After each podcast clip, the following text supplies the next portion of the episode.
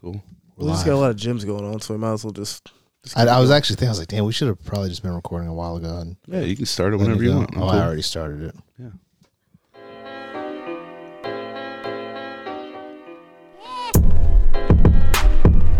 Yeah, That hits different. it It's does. nice. It's different when the studio's looking right.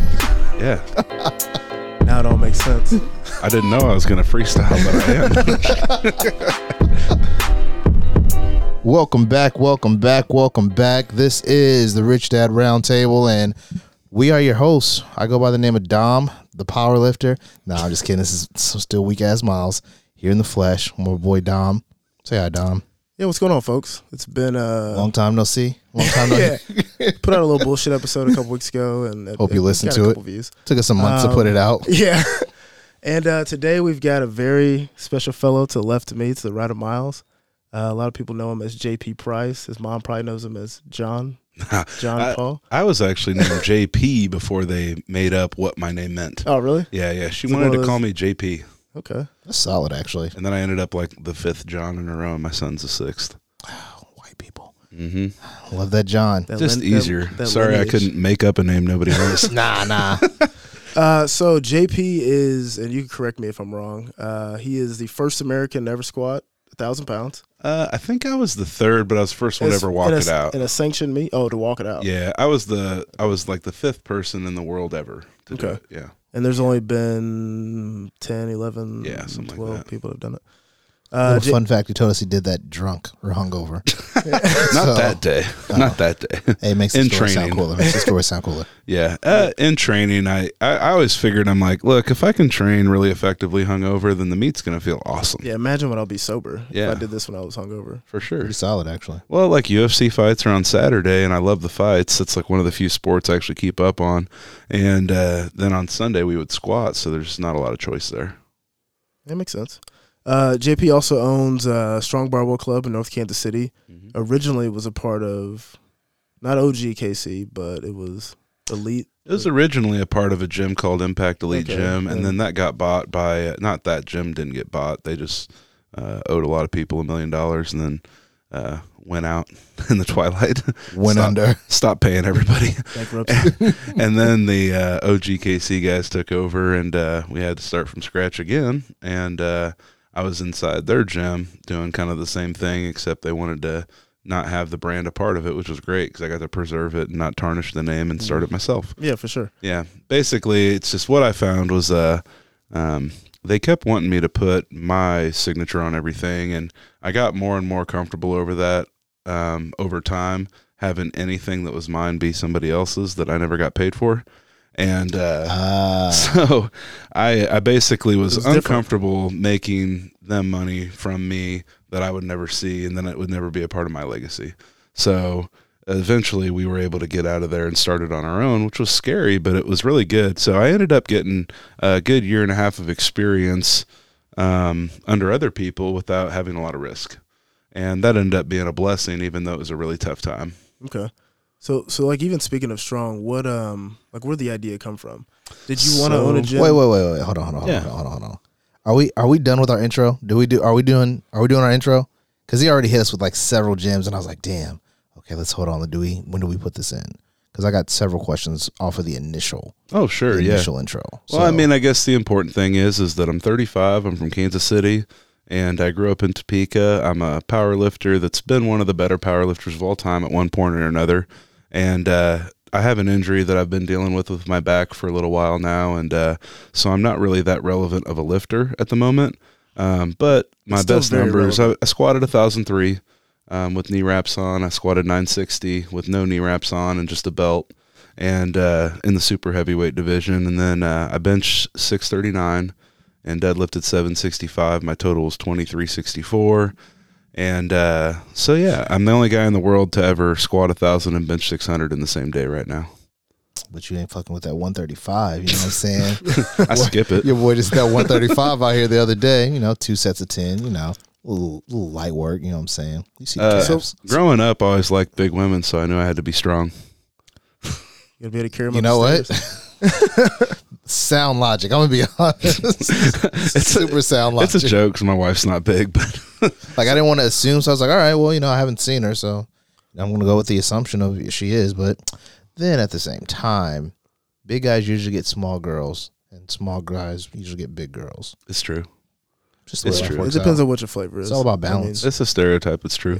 I mean, they Sure. say they say skinny black guys like really big white girls. Like that's what they. I'm waiting. I'm waiting for somebody. To, that's what they say. waiting for somebody to, to Um, disprove this. I this really theory. thought that your wife would be three bills, but nah, she, she's really pretty.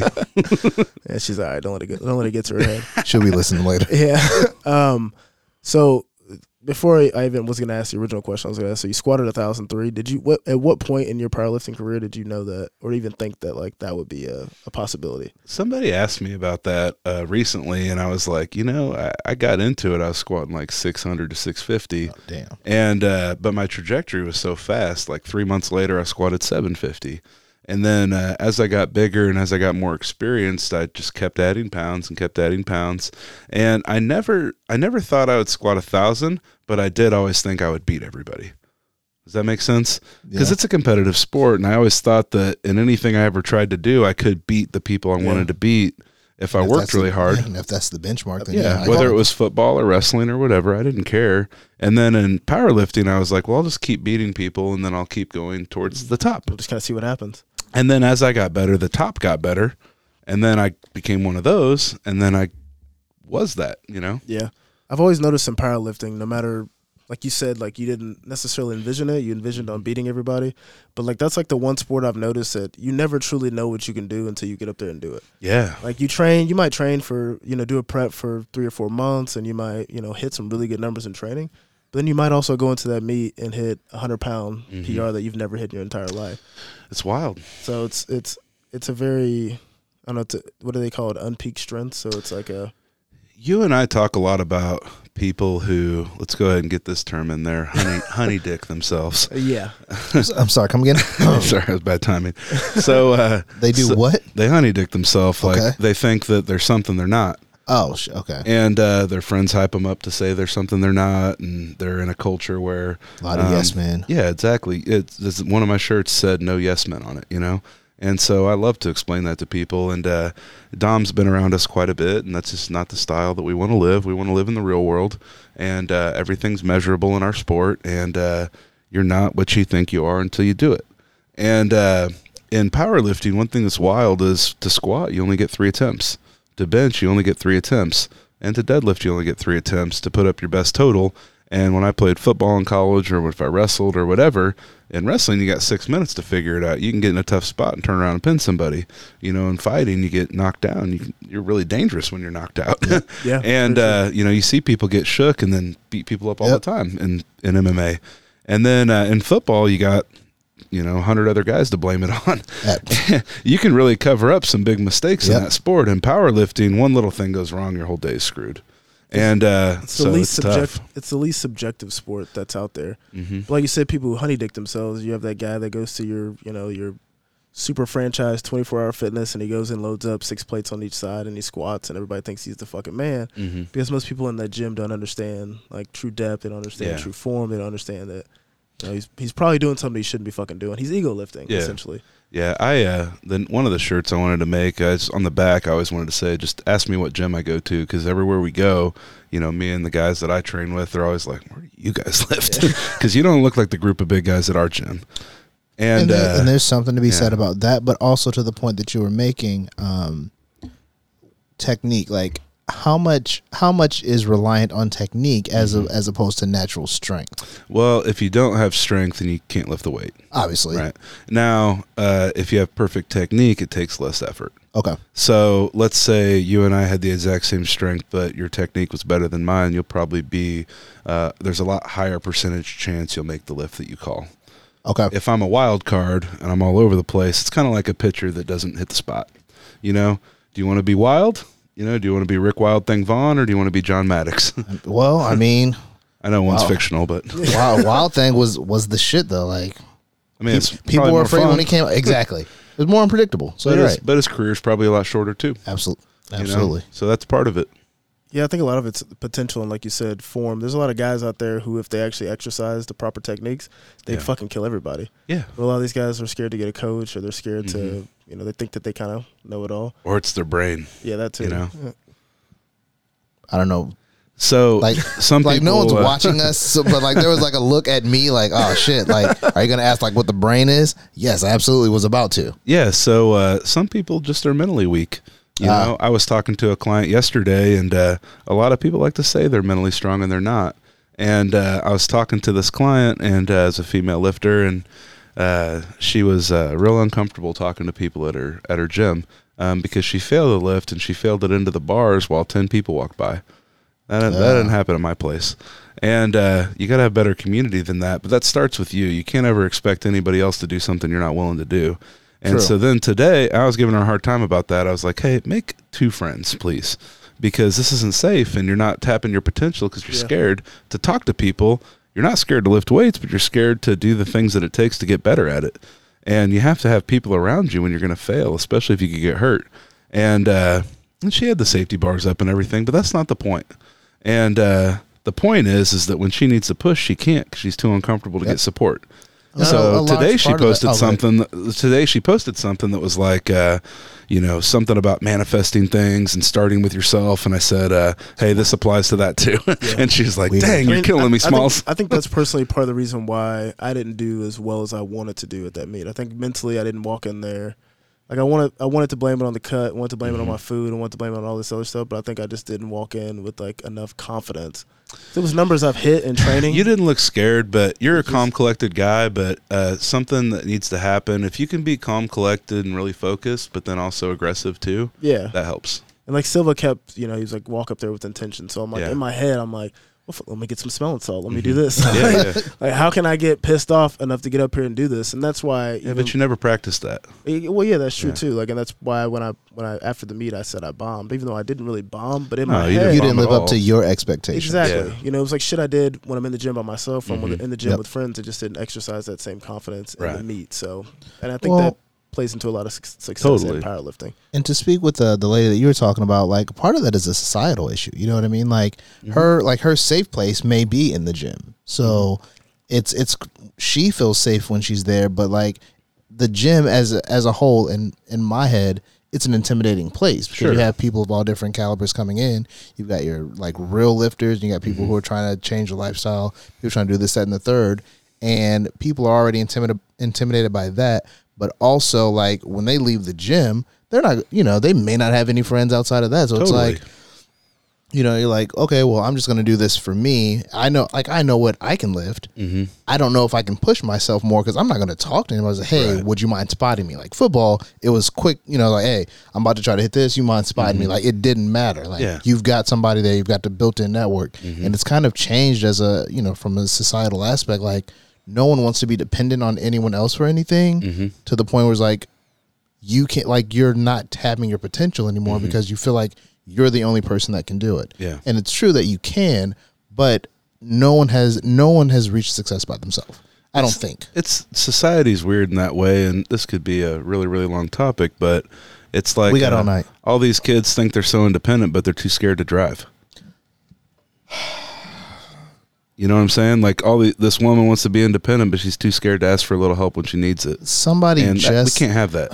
it's somebody just I think it so maybe maybe my wife's uh, friend or something like um, their kid like just got their driver's license Mm-hmm. at like 21 Yeah. and I was like what are you Sorry, What- did like, you not want to ever go be with a girl by yourself when you're like, 15? Oh well, you know, so and so can take me. It's like, yeah, but you know how many like secretive missions I went on just because I had the ability to do it and not have to say like, hey, you mind dropping me off over so and so? Like, Yeah. I got some stuff I don't want you to know that I'm doing. Right. But I think in, in the fitness and powerlifting community, it's it's a lot less of that of Mm-hmm. that sort of environment, like someone lacking you know confidence or want to ask Well, for. help. because I you're, think that you're in a niche. I th- well, that I just think that powerlifting and fitness for me like changed my life. Yeah. Like it, it, it granted me a lot of friends that I have now that I consider to be real friends. Like Right. it's it's just it's given me a confidence boost. It made me feel better about myself. You know, it's just for for me in general. It's like it's I think it's great for people who are down on themselves and who Mhm. might possibly not want to drive. And I think it Yeah. helps people build that confidence to finally. I drive. think what irks me the most about this specific situation is that uh, she could have had a way better day and a way better life that day, but didn't. And and I think that the thing that bugs me about that the most is that you have to take control of your situation. Yep. And powerlifting and even just fitness in general, because powerlifting is very niche. I don't think it's for everybody. It could be, but it's not. Right. And uh, everybody can do it, but it's, it doesn't mean they should. But that's when you get into that mental, Mhm. that, like there's a, a clear mental path that you have to be on when it comes to powerlifting. General Mm-hmm. Yeah. fitness is general fitness. Everyone Yeah. knows the benefits of it, blah, blah, blah. right. But powerlifting, I, I think, is like you have a specific goal that you're trying to reach. hmm I don't know what the goal is. You Yeah. know, your boy's two, Well, 228. I was just thinking powerlifting Solid- nine, nine solid times, fluff. eight times out of ten, like you really have to follow the. I don't know the word I'm looking for, but you have to follow the rules to be successful in Mhm. powerlifting. You know, Yeah. you have your guys that come to your gym, and some of them are fucking freaks of nature, and they can show Yeah. up to a meet and do whatever the fuck they want. Totally. But in order to really be successful in powerlifting, like you Mhm. have to you have to check these these boxes off every single day, and you have to run these accessories and run the you know run your your meet prep properly in order to build for success as well. So, So here's the problem that I think um, overall with we're kind of all over the place here, but we'll It's we, fine. we definitely dove we dove right into like Yeah. hello this is jp let me tell you about this shit though I got I got one piece of this to lasso in and bring this thing together a little bit, and I think that one of the hardest things for me is that I've found a way to make lifting and powerlifting and fitness a really really positive part of my life to the point where there's very little negative absolutely. that that happens because of that. And when people um, have a negative connotation to what it does for them, it's a choice. It's it's not something that has happened because it had to. It's a choice, and I feel like there's uh, ways that we can make this positive and and ways that people can have the feelings and the effect and the euphoria that Dom and I get out of this that they're holding themselves back from. Okay, that's fair enough. that's actually a really good really good Yeah. like this is a good way to close a podcast like we, We just we just that. getting started But I'd, I'd like to to take it a step back because I feel like we skipped over a lot. Sure. Prior to, prior to, prior whatever this con- this conversation we just had. What even you know what got you into powerlifting? You know, obviously I know you Yeah, played fo- you played football at Benedictine, right? hmm Yeah. Um, Did you So- wrestle there too Huh? did you wrestle there too I heard you didn't. mention I, uh. I wrestled in high school and Okay. I played football, and then I played football in college at BC, and then uh, so I played there for four years. I coached for a couple, Oh, played okay. a little rugby. After I got done playing could see it. football, I uh, I worked out in a garage gym with one of my philosophy professors that I was real close with, and uh, that was my degree was in philosophy and theology. which that that ties into it as well. As soon as you said, you know, you've you made a choice to allow this to be a negative experience or a positive. That's Mhm. yeah, that's all philosophical for sure. Yeah, for sure. And uh, so as I was getting out of school, I worked for the school for four years as a recruiter. And uh, I've always been able to talk, and I've I gave tours of the campus when I was a student, so Oh, I- I'm sure that That's what I did at Mo West, baby. yeah, babe. Oh, terrible so decision. I uh, so when I was at BC and I gave tours and everything, as I was leaving school, I was asked if they would create a position if I would stay, and I stayed in the admission office and worked in St. Louis for a while, and then I worked in Kansas City as a recruiter. And then uh, as I saw, as I was getting married and and moving on, I was trying to look for ways to advance, and there's just not a lot of ways to advance in education. Yeah. Um, it's either you're a professor that gets tenured and then you don't advance, Yep. or you're a worker that isn't a dean and then you can't Yeah. advance. And so it's basically like three people can advance and then everybody else is here. And uh, everybody else is separated by like a $10,000 gap. Yeah. And uh, that's just not worth the time. No. So I ended up getting recruited into a job in Kansas City. And so uh, I work, I live up north uh, off Barry Road and and that's the northern edge of Kansas City up so by the airport. north up north. Yeah. And so uh, when I was up there, my wife works downtown as a as a um, um, not a physical therapist, but an occupational therapist, Uh huh. which is like relearning all your life skills. when People you- who get hurt on the yeah. job or go, trying to go back to work. And learn um, how to for her, things. it's mostly neuro and like brain trauma. okay. Um, and uh, so basically, like relearning how to live your life. Mm-hmm. So she has really meaningful work. And then um, I got recruited into a sales position and working with high school sports teams and helping them run fundraisers more efficiently. And that was actually something I was really good at. And uh, so I I really it. enjoyed that. And then as that job kind of grew and changed, um, what I was doing athletically at that point was uh, I was uh, doing CrossFit. Um, I was uh, coaching high school wrestling at Oak Park, which is a real good wrestling program at that at that point. And uh, the CrossFit coaches were from the wrestling team, so that's how they got me into that. I got you. So I was always like the strongest person that ever did CrossFit, and uh, so they were like, "Hey, you're kind of probably wasting your time Yeah. doing Were this." you the and- biggest as well? Oh yeah, and uh, and I was like, you know, it, it's fine. Like this is fun for me, but what's not fun is when I have aggression and I want to do deadlifts. I don't want to do burpees. I don't want to run around the building. I don't want to do jump rope. Like I have a certain way that I want to get this aggression out, Yeah. and it's not all these these five other exercises. It'd be like if you were a rapper and every time you went to the studio, they wanted you to sing gospel. Yeah. And you're great- like, that's a I'd great rather analogy. be rapping right now. It's like, What's yeah, you know, I mean, I'll, I'll get to the end result, but Yeah. I don't mind singing. I'd really like to get a couple fuck yous out of out of the way. yeah, right. it's not for everybody, but there's just something to me extremely fulfilling about being strong as fuck Oh yeah. or being the strongest that I've ever been. Right. So it's like it's So I was trying to get into Olympic lifting after that, and I hired a coach, and I was lifting in my garage, and I just couldn't get into it. The flexibility wasn't there; like I wasn't good at it at all. And I realized that you really had to relearn that skill earlier in life to be exceptional. Mm. And I'm not going to do anything I can't be amazing at. That's just not how I work. Like I don't want to do anything. Like I want challenges, but I want challenges that I'm going to really want to kick the shit out Yep. of, you know? And uh, I just I don't want to work for 10 years to suck. And uh, so uh, so anyway, I got uh, I was at the barber shop and this real big guy with all these tattoos is getting a mohawk cut in his head and he was like uh, well, what do you do? You're big too. And I was like, well, I just lift, you know, in my garage. And he was like, you should really meet this power lifter, Ben Moore. And I got introduced to Ben, the guy with the girl doing the gymnastics the other night. oh nice. And uh, so Ben actually got me into it. And a month later, I did a meet. and so I did my first meet a month into the sport, which just full in. I didn't care. I had no fear. How, how long ago was this? Uh, seven years. Also, you This have- month. Okay. And uh, so uh, pretty immediately, I got good. So- and I mean, literally in less than a decade, you've you might not think it, but you've literally cemented yourself as one of the greatest powerlifters in Mm. the in the world. in some ways, yeah. I mean, Yeah. I mean, I'll get past a lot and, you know, people get Yeah, better and eventually, whatever. but- But, at one point, yeah, I was really, really good. yeah, I mean, it's You know? it's fucking impressive. Yeah. I mean, a squat a thousand pounds. I I think what I'm most proud of by far, besides the numbers, is somebody put together this video of all the best lifts of all time, and I had a squat that was in there, and in the comments, it's like, "Holy shit, that was the way it's supposed to be done." Yeah. And there's just over and over, like I, I've always had really, really high standards for how I wanted to operate and do anything in life, and uh, that was that's what's really important to me. And you've known that from being around me, but I want it to be done in a way where not one person can question this shit. can say anything Yeah. negative about it. Yeah, and because people little- people in powerlifting with the social media era and whatever, they love to talk about haters. And they love to talk about how everybody hates them, blah blah blah. What they're really not talking about is how insecure they are about how shitty their stuff is. yeah, And I don't I'm like, "Hey, if you don't want to have haters, just lift like I do cuz I don't have any." Eh, The only haters I get are people who don't like fat people that want to talk shit. yeah. and that's kind of my mentality. Is even in powerlifting, it's I've, I've, I always want to be great at everything I do.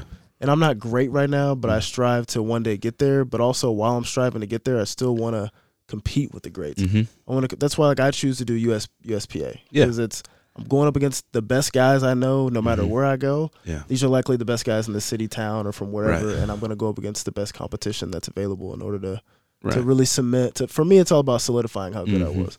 Like I did, I started off in bodybuilding, and I could have did a natural show. Sure. But at the end of the day, like those guys just are not as good as the guys who do non-natural shows. And that's not to say that everybody in that show was non-natural. It's just mm-hmm. I, I put it as like the it's like the NFL of Yeah. bodybuilding or powerlifting Right. or whatever it may be. Well, and you can rest easy at night, even if you lose, knowing if you did your best version of you. And the only reason you're upset about your last meet is it wasn't your best. And so, you know, the thing that happens is, you know, for me, my genetic potential was one of the best in the world. And so if I wouldn't have gotten close to that, that'd be pretty disappointing Yeah, you know. But I did get close to that. Um, I'm always going to be disappointed forever about me not being a good deadlifter because I didn't work very hard at it. People always ask, "Why didn't you deadlift better? Or what was wrong with your deadlift?" I'm like, I didn't work very hard on it. You know, I worked super hard on the shit I was good at. you know, and that's and that's a character flaw, and I can live with that. Um, but I'll always be unhappy about it. yeah. You know. So so at what point um, in your your powerlifting career did you realize okay, not only do I love this, but I want to try and transform this into something in Kansas City, and I want to build this Mhm. name up because I think that you're for me personally, you're one of the people I think they kind of got this movement going in Kansas City. I'm sure guys obviously have been doing it longer, but it's a it's a much bigger scene. Yeah, sure. So- there's people that got me into it, but Yeah. maybe I've gotten many more people into Yeah. So you like, know? where did the idea of SBC come from? Yeah, you know, it's kind of funny. I've thought about it for a really long time, and and uh, you know, everybody wants to get drunk and talk about opening a gym or opening a bar or whatever.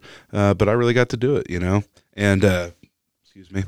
And so uh, when I was a little fed up with my job, when I did want to try to carve my own path and do something that I wanted to do, I thought that I was good enough at it. I thought that I was a good enough leader, and I really got seven years to build it. And uh, anything that I'm ever involved in, if I give a shit about it, I'm going to be a part of the leadership of it. Um, you know, that's just kind of how, when you end up in a room, have you ever seen a room full of 10 dogs and they like sort each other out real quick? Yeah. You know, or the dog park, you know, where the dogs sort each other yeah, I was like, shit, where the fuck would I be with just 10 dogs? Yeah, But yeah. Okay, I've been You at the dog park, yeah. Like, or at like a doggy daycare or something. Like, you see them running the show. yeah. And uh, you know what happens is when 10 people get in a room, if something happens and they need a leader, then they're going to choose somebody. There's one person Yep. they always go to. Yeah, and a lot of times in my life, I've been a leader. Um, whether it was in high school as a student government person or whatever, um, you know, if I was in band or wrestling or football, I was going to be a captain. And you know, in college, I was a captain, and and I never asked for that kind of shit. Like it just happens. And uh, but I will lead actively. And so if I ever, and I've always said this too, if I ever am going to bitch about something, I better be fucking willing to put the work in to make it better, or else I don't have any reason to bitch. I'm not just going to complain and do something like, you know, You see it every day on the internet. Though. Yeah. yeah, it's mindless. That's why I don't use Facebook. I don't. I don't A like. bunch of people that complain with no action. I don't like what I see, but also at the same time, I'm not going to do anything to. Yeah. yeah, S- Send a lot, of, a lot of thoughts and prayers. A lot of thoughts complain, and I, prayers. don't, I don't hardly ever complain about anything I'm not willing to change or do different myself. Or Well, and at the same time, on. it's like, what is like? There's things that. So, quick tangent. When we talk about like the social media era and people like they're they complain with with no real intention on even providing any like you're not even giving a solution or an option for a solution. It's like, oh, you know, I just I just can't believe that they did that. right. Okay, is there something you want to add to it? No, no, no. I just can't believe they did it. Great. Okay, thank you. Well, some people just Thanks, wanna- thanks, Shelly. We really appreciate that. Some people just like to live their life angrily, you know, and Which is a lot of people like to live their life worried about a lot of things that they have no control over. Big one Uh, is not anger; it's being offended. It, that well, yeah. Oh yeah. Rather than just continue to live your life, Because like, what? How is it? St- like, how is it really affecting my day to day? Like, It Nobody's tough enough to be real angry, No. but they can be offended. yeah, No. Well, they could be a keyboard warrior. Uh, to continue on that path, so as I got into powerlifting, as I got more serious, as I gained knowledge, and also I obsess about things. So when I start to learn about something I really care about, then I'm going to get really deep into it. Yeah, me too. and uh. Fucking YouTube for hours. oh yeah, that shit. I dig in. And so what happens is because I'm a huge fan of the sport too. There's a lot of people that are really good at powerlifting. don't know shit about how to coach it or who's done it or who anybody is. And and I'm a carnivore. You know, uh, it's kind of like making steaks. I don't just know how to make a steak. I'll do it right. yeah. And uh, so for me, as I got into it, somebody said, "Hey, we're gonna have a meet at the gym." So we had a meet, and it was a absolute shit show. And I was like, "Shit, I don't know anything about anything, and I could do better." So I did the next year. And uh, so what happens is, you know, I obsess over it, I get into it, I get really good at it, and then I end up being a leader. And so for me, I thought we could put on better shows. I thought we had a better crew. I thought we had better people. I thought we had better lifters, and we did. And so then we started putting on shows, and then we started doing meets, and then we started getting better at it. And as we built that up, we started buying equipment. We started being our own advocate. I'm not ever going to ask anybody for anything I'm not willing to do myself. Absolutely. So the gym would buy stuff for us, we would buy stuff for us. So it would always be a two way street. And I was always way out in front of them on the leader side of things, you know? And so uh, as that developed and as that grew, I saw an opportunity where, you know, we had like 35 people lifting on our team. And I was like, well, it's getting close to starting to be a group where we could have a gym at some point. So my first thought was, hey, I'm a leader can I be in your gym as a leader and try to develop this? But I'm also useful other areas too. And can you justify spending money on me if I can make you money? And so we had that talk and we said yes. So it was worth a risk. We did it. I came up with Strong Barbell Club. Um, I don't even know how I came up with the name, but Yeah. uh, my sponsor at the time, Eight Man, I sent them an idea and they sent me back a logo in 30 minutes. And uh, was it always at? Did it originally start at Impact or? Yeah. Okay. yeah, so we lifted there for like six years, and then uh, you know the guys from Stone and Barbell came up and started lifting with us, so we could have a bigger team and more support, and they wanted to be around that, and we had a bigger area and more equipment and more brick and mortar, and so then as more people got added to it, it got stronger and stronger. And the cool thing is, is that even though I'm a leader of this, I have like ten guys with me that could be a leader of it anywhere else, you know. And so I have an amazing amount of support and people that have experience, and they mentored me, but now I mentor them too. And so there's a lot of give and take, um, but they know that I'm in it, Right. you know, and uh, that's unquestionable. All in. Yeah, and so uh, what happened was while I was working at the gym, I was interviewing Ethan, the other owner of the gym, and uh, Ethan's a really successful weightlifter, which is uh, clean and jerk and snatch. It's what you see in the Olympics. And he just recently competed, right? He just won the American Open, so we had uh, two um, American Open champions, uh, Ethan and Shakesha. And so uh, black people weightlift too, and so and so everyone should know that Dom is black at this point, so yeah, yeah. they get it. Yeah. So Shakesha's amazing. She uh, set the American record snatch, um, which is one movement from the Florida overhead, Uh-huh. uh, 240 pounds. At a, a 165, right? Yeah, about 165. Oh wow. Uh, she's like 76 kilos, which is like 167. And uh, so then uh, she clean and jerked 294. And she won the American Open and beat somebody really, really good. And uh, she's 22 years old oh wow. and uh, 22 or 23 And on top of that, she's also blind in one eye. in one eye. Yeah. Yeah. So Oh, and wow, uh, she lives out here in Blue Springs. Oh. And then, uh, so Shakesha and Ethan both won the American Open. So I was sitting down with Ethan because I saw an opportunity. He's a really good person, Mhm. and I saw an opportunity to have another good coach. And I talked to him about training for about 20 minutes, and we talked about two hours how we wanted to open our own gym. and uh, finally, those guys pushed me hard enough in a negative way that I couldn't be there anymore. It was real toxic, and I was treated pretty poorly. And uh, I just couldn't do it anymore to the point where I told them I wouldn't take their money ever again. And uh, they treated me really bad, and it's not important how or why. And I was gonna, I was gonna ask you about that, not the details, but I was you gonna, can. I I, don't gonna, care, but I was gonna ask, like, do you think that was a, pretty much a blessing in disguise? Yeah, totally. Totally, it was. They pushed me hard enough to do something that was really painful, which was not get paid since February and regenerate my income for the third time in one year. Yikes. Yeah. I was gonna ask you. That's tough um, with two kids, man. Fuck yeah. I had to freeze. You know, we're talking about being a dad. I had to freeze my kids' accounts. I had to freeze my accounts. At one point, I was able to f- chug in a thousand dollars a month into those accounts. Not anymore. You know, maybe in the future, but I mean, it, it hurt a lot to do that. I felt like a failure. You know, yeah. uh, but you know, now I'm stable enough that I can be a little bit confident. and uh, you know, it's going well, but it's still tough. It's still hard. Those are still frozen accounts. Um, you know, thank God I was really smart early. Good thing they're custodial accounts. I hope. Oh yeah. Um, I was going to ask you a quick question about um, the two um, lifters who uh, just won uh, the na- was it, national American Open. American Yeah. Open. What type of um, what does that do for your gym? Like as far as like because those those that's a major accomplishment. So then are they? Do they say? Because I don't know. Do you sponsor them? So Um, one of them's the owner of the gym. Okay, which so I mean I would assume that he would shout out where he hundred percent. Okay.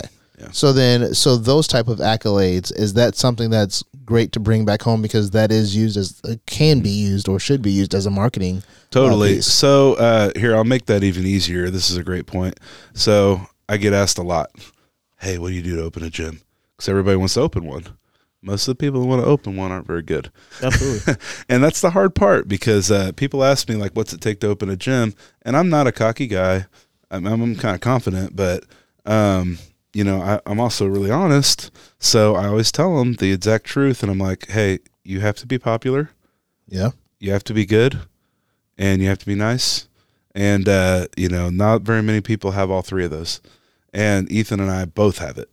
Okay. You know, Ethan's a lot quieter than I am, um, so I'm a lot more of a public speaker. I run the gym and in the day to day, and Ethan um, has a day job where he's a chemist.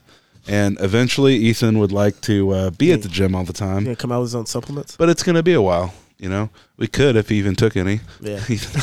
like takes creatine. So, So I mean, I would I mean, I, I guess you would also say like you guys had already built a brand though. Like prior to- that was the good part. Is Yeah. the first genesis of what we were doing. I built a brand that everybody regionally already knew. yeah. And so it was really, really super easy. So I've literally spent zero dollars on advertising. We bought a sign, but I didn't even want that. you know, and now now I like it. Like I'm it's like I saw the sign and I freaking broke down and cried and that was awesome. Took pictures and sat in my office for like a half hour writing a stupid memoir, you know. like, and uh, because it felt real, you know, and I haven't had stability, you know, in a couple years and, and that's tough for my family and me and and uh, so it's it's really tough. And uh, but luckily I'm a hustler and I've been hustling and you know instead of coaching 20 athletes like I want to, I coach 40 and that you know makes enough money to be able to make it work until the gym makes it work. And the gym is successful now. Um, you know to the point where you know i declined getting paid so we could put more money back into the gym right away because it grew so fast. We needed it to grow and we needed to renovate you know? So now we're at 150 members which is above our break even point. And uh, which is really really relieving. We didn't think we'd get there until maybe into year one uh, which is going to be in june um, but uh, but it's gone well. It's gone great, and it's uh, got a lot of room to grow. Really, I mean, we haven't opened any secondary programs whatsoever. We just opened uh, a weightlifting team for Olympic weightlifting, which is why it's important to have good athletes. Um, you know, people travel to our gym every weekend. We probably sell ten to twenty day passes a week just because they know who we are from Instagram. You know, and it's where everybody wants to go. We've had people from over two hours away almost every single week we've been open. Yeah. You know, Oh wow. I mean, I'm not even a member, and I go. I mean, I go and I gladly pay every time I go. Yeah, You know, I, like four times a month. Yeah. You pay in day passes monthly what you pay for your monthly gym Yeah. because it's important for you to be there sometimes. Yeah, I mean, I just it's for the sport. If it's what you're really into, I I vision Strong Barbell Club as like it's like the mecca of Mm. powerlifting in Kansas City. and it's not the nicest gym. It's got the nicest powerlifting equipment, Oh yeah, for sure. but it's not the nicest gym. I mean, just- it's But I not don't air think you- conditioned. but you want No, that, you it's want not that the frills and gritty- th- yeah, that's you what I was gonna that say. gritty feel. That's why, like, when I went to LA, you know, and I finally trained at Gold's, and I Mm. was kind of like, yeah, this is this isn't like really what I was I would I was Yeah. hoping it would be. But when you know, went like- to Miami, I know you had stopped at a gym there, and you had showed pictures of it, and I was like, "That's what I would expect to see." Like it was, I think it was one of the more popular gyms, but I know you made a point to Right. take a day to go out there and, and lift there specifically. I think it was Mm-hmm. Miami. It was Miami Iron House. Like literally, they, all the, none of their dumbbells matched. Like some were rubber, some were Yeah. steel, some were rusted. It, but it was like, it was super fucking dark in there. But, I like, think that's, everything like, that's cool about those type of gyms is uh is that it's got that person's flavor. Like, tell me my gym doesn't reflect my flavor. It reflects your flavor, and it also when you run in those kind of gyms, you're always going to see the same kind of people in there. Yeah, Like you go to a Genesis, you're going to see everybody. yeah, You'll see a guy who bodybuilds. You'll see a guy who powerlifts. You'll see some CrossFitters. You'll Totally. see the, the you know your mom who has a gym membership, your dad who's trying to lose. You'll see all this collective of people, and there's nothing wrong with that. nah, But the reason why I go to Strong Barbell Club is not only for the equipment that you guys have that I Mhm. can't get anywhere else. It's the fucking environment. yeah, It's the environment of people that are in there, and that's also why I got into powerlifting. Just Yeah. the amount of people that are there to, I don't know, to help you out and to, yeah. to have your back. I guess I suppose.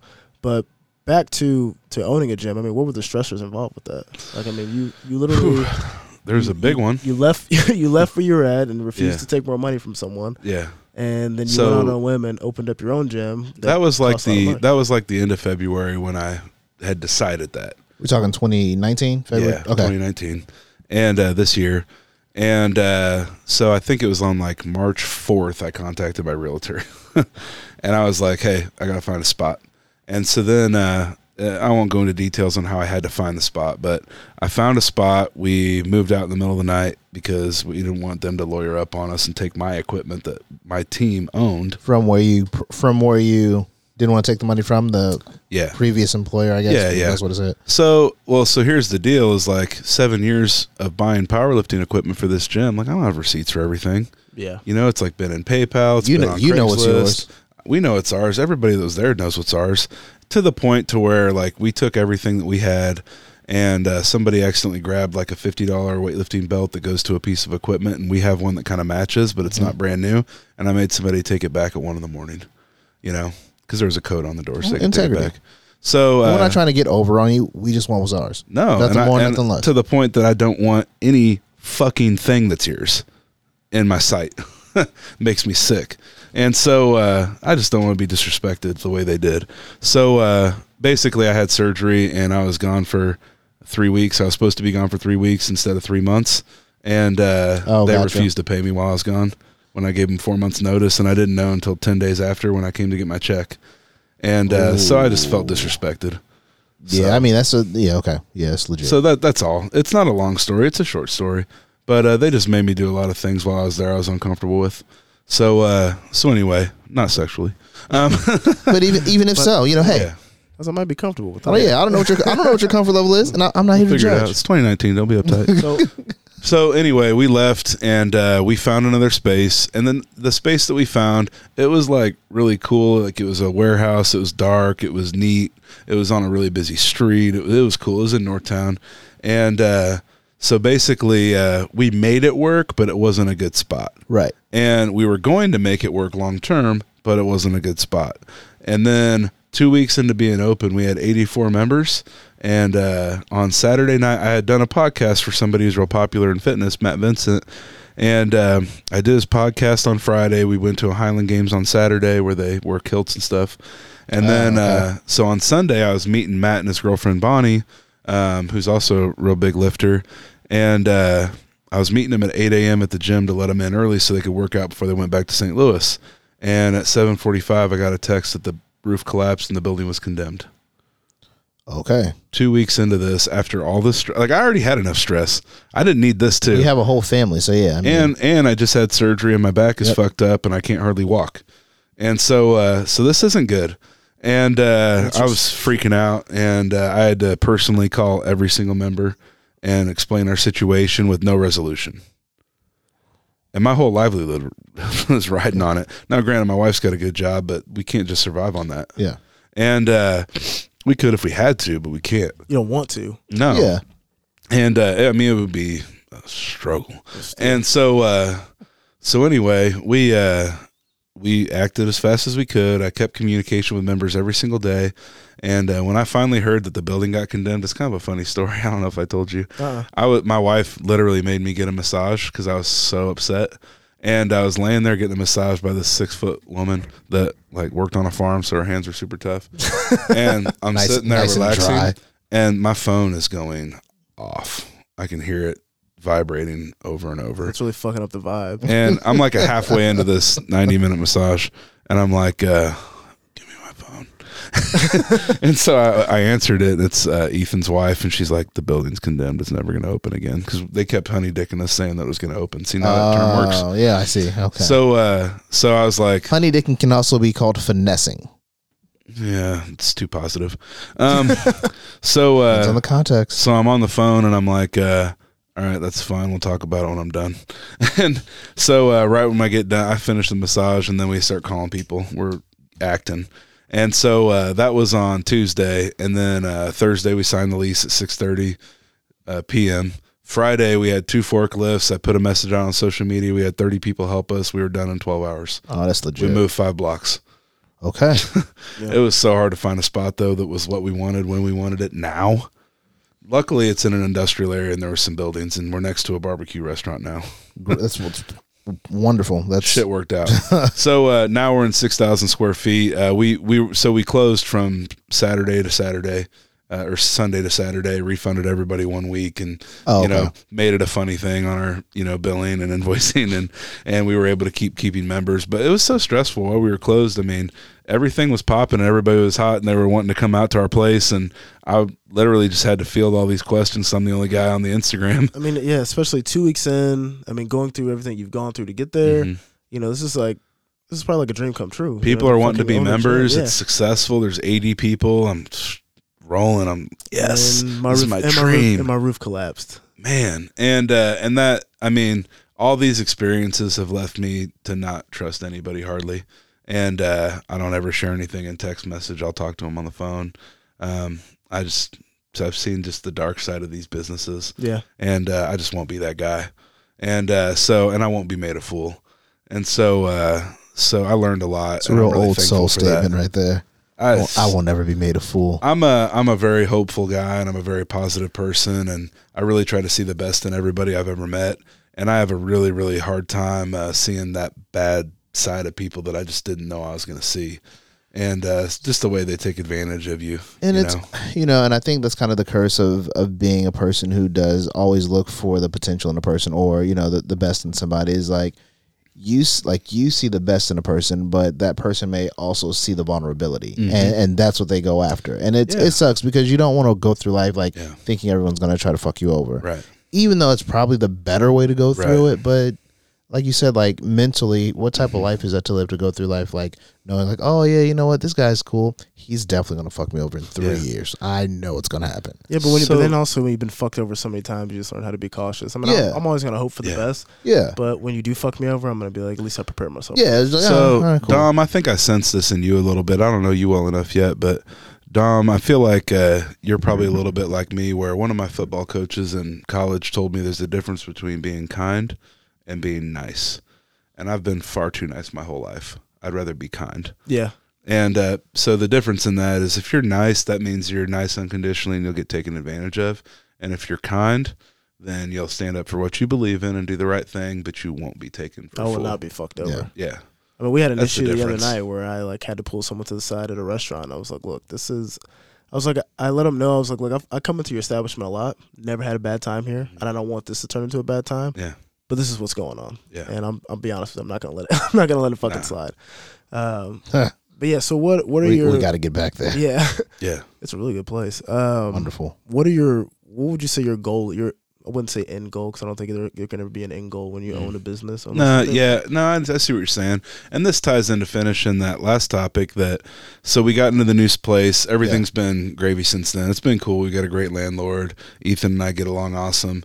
Um, you know, I'm there every day. He's there a lot, um, but he works his day job Yep. too. And I've got Ryan, who's my my right hand man, that's there every day, and he's awesome. He coaches Dom, and uh, so it's great to be surrounded by friends all the time. Like um, you know, people invite me places and stuff, and I'm like, look, I got enough community. Like, I don't need more. true And uh, so I've had to mute some of that, and and so uh, so anyway, it's been really really good. And now, like you know, the the brand is strong. Um, that's a pun, kind of. the brand is strong, strong barbell club. But uh, double but entendre. you know, we're really we're doing and being who we thought we were yeah and that feels really really good to be that authentic in our place and uh, you know we're able to start doing things that i always dreamt we could do. Um, for example uh, you know yesterday i've always been involved in some sort of service project. And uh, i uh, i'm santa by the way. I played santa for for two kids you know places. Not and surprised. uh, my wife's work, and then also uh, for a place called Playabilities, where they have students that uh, that um, you know, basically, you know, they might have autism or Down syndrome or Oh, okay. or some Special- kind of special a, needs. some kind of a special needs where they go there to get therapy all day, and uh, so I go to that yep, place sense. and uh, play Santa for them, and uh, and then um, you know, not to hide anything. That's a paid gig. I do that because it takes a lot of time, and and they pay me for it. But then at my wife's work, I volunteer, and I've done that for five years probably.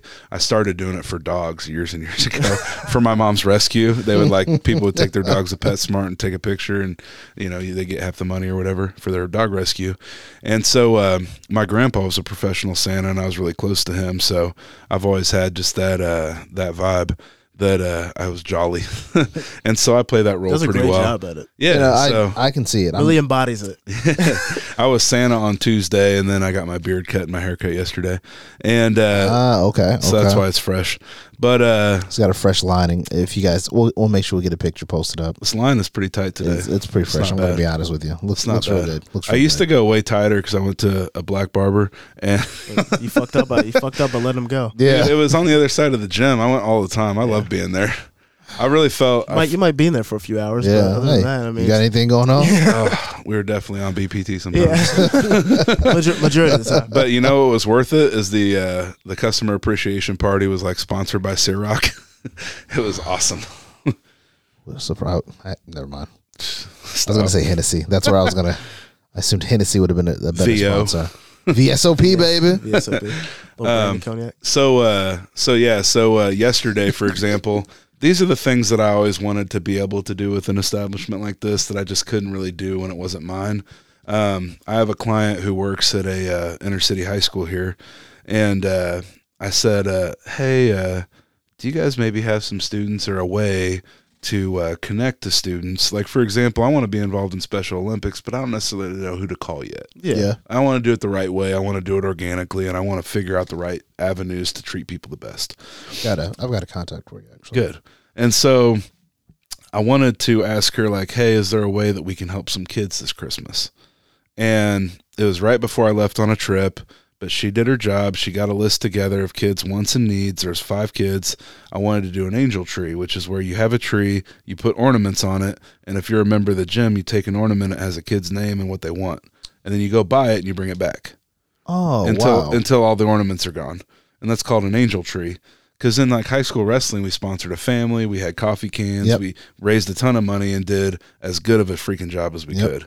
Um, in my family, like we were, you know, tired of giving each other shitty gifts, and we started doing an adoptive family with our budget. Um, and so, so we did that, and uh, I think so we're on, on year three of adoptive family. It's go on. It's a it's it's really gratifying. it's really Yeah. rewarding. It Yep. feels amazing to do, and uh, if you got it, why not give it? Yeah. yeah, That's, that's the way I think about yeah. it. yeah, I would rather do that than get a polo shirt I'm not going to wear. You know, you know, I don't even fucking rock polo like that anymore. No. Those days are over. But yeah, No. yeah, we've done it y- three years straight, and um, you know, it's with Rich Dad as a whole. Like, giving is, which is probably where I get in trouble at, because I would prefer to just give Mm-hmm. as much as we can, because Yeah. it's you know one thing that I learned was my wife was like, you know, and this is what we told her, you know, if you can be a blessing to someone, be it. It's like we have more than we'll probably ever need, Yeah. and we see so many people without. So it's like, oh, here, let me help you do this, or let me help you do this, Mhm. or like, what do you need? What do you need? What do you need? Is like, we'll we'll never we I just know what it's not, what it's like not to have. yeah And I, I you know, I grew up in some great situations, but we also had some really bad situations. Yeah. So it's like, like we just donated 150 bucks to a family who just has a son who's got some Mhm. issues going on. He might not make it much longer, Mm-hmm. and so we were like, you know what, what can we do to help? You know, Yeah. like I- I don't need any notoriety from it, but at the end of the day, if I if I have it, I want to be able to present it to you, and I want you Mhm. to be able to use it too. Yeah, and it, it actually makes you feel like it's Christmas. Like there were some years where I didn't really feel like it was. yeah And uh but I got that from being Santa and from doing those things and and so uh so anyway, uh I asked this teacher of the school, "Can we get something?" And uh so she gave me a list.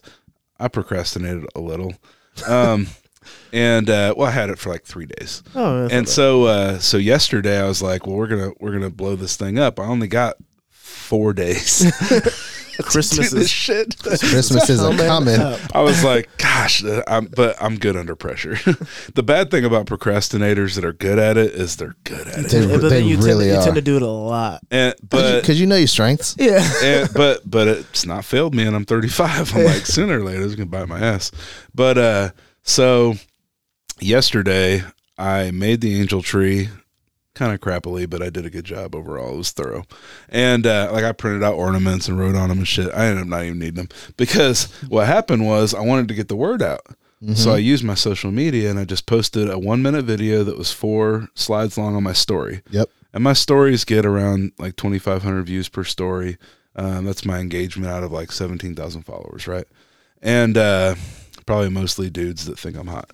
And Hey. uh, T- take the followers however you get them right? And so, uh, so I was posted on Bear Magazine's Instagram the other day. Uh, one of the guys that commented said that my photo got him pregnant.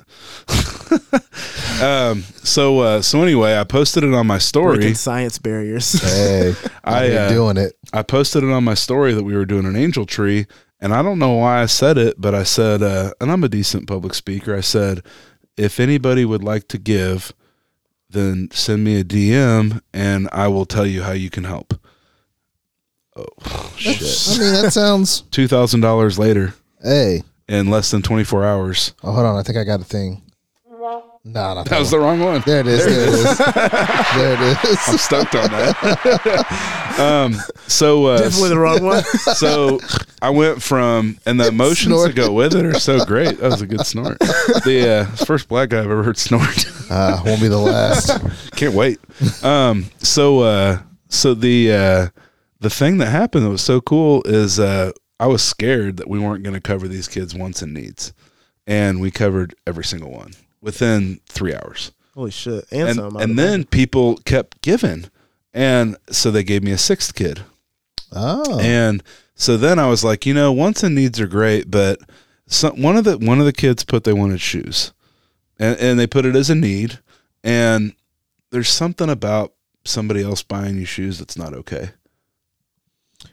Compared to you going in, Yeah. Oh, like the per like the person buying them for themselves. Like even if you give, yeah, yeah, yeah, for sure, yeah, for sure. I like finding my shoes. For like sure. I You'll be- custom you'll made be- sure. these, you You'll know. be, Yeah. you'll be grateful for it, but at the same time, you Yeah. want it. and that's why not to stop you in your tracks, but that's Yeah. why this family they wanted uh, groceries Yeah. and they wanted some clothing. Yeah. So I texted the girl. I said, "Look, I am not great at shopping for people, so Right. this is what I'm gonna do. Yeah. I'm gonna put X amount of money on this card and Mhm. X amount of money on this card, Yeah. and they can do whatever they please with it." Yeah. So when I when I was and I, I think I dress okay, not today, but um, you can tell by my hair that I give a shit the- about how I Hey, look. yeah, the, The, cut, fresh the, cut is all that matters. really Yeah. lets you know, like, And you hey, can It's dress like the down. topper on the tree. You know, yeah, you those catch are your boy in an off day, ornaments. but hey, the hair though. Yeah. So uh so anyway, the uh I'm cool with like buying hoodies. I bought them like sixty dollar Nike hoodies. I bought them joggers. Like I was getting them all the best shit. Like one of the kids wanted cologne, so I got him what I wear. I've got him Versace. Wow, okay, weird flex, but okay. Yeah. I'm a Mont Blanc guy, kind of. Really? Yeah, I love. I just love it. I just love that. I care a lot, and uh, I didn't want to do a bad job. I literally, I remember when I called you yesterday. Oh yeah, I didn't. I, was, going gonna to ask you what cologne black guys like.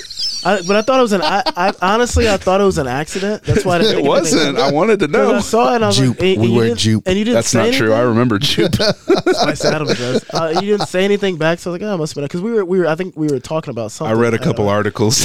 What'd you? Is, is What did you Versace get? the one that you? Did you get So- Sean John? It was actually it was actually a different Versace that they Jordan? recommended, Ah. but I knew that the one that I had smelled really good because I didn't know if they were saying for guys who are forty or kids who are seventeen. Mm, true. Oh, yeah. And the one that I wear is kind of light, so I thought it would be good for both. I used to work for a, clo- a cologne company, and so uh, so I actually already kind of had some experience, and I was like, well, this stuff smells really good. It's good any time of year, and it's fresh. I don't want this kid going to a job interview smelling like shit. Well, see Yeah. what I did. I went to. Also, so if you're I- still taking clothes, I have a Yeah. box of these. Are they're not brand new.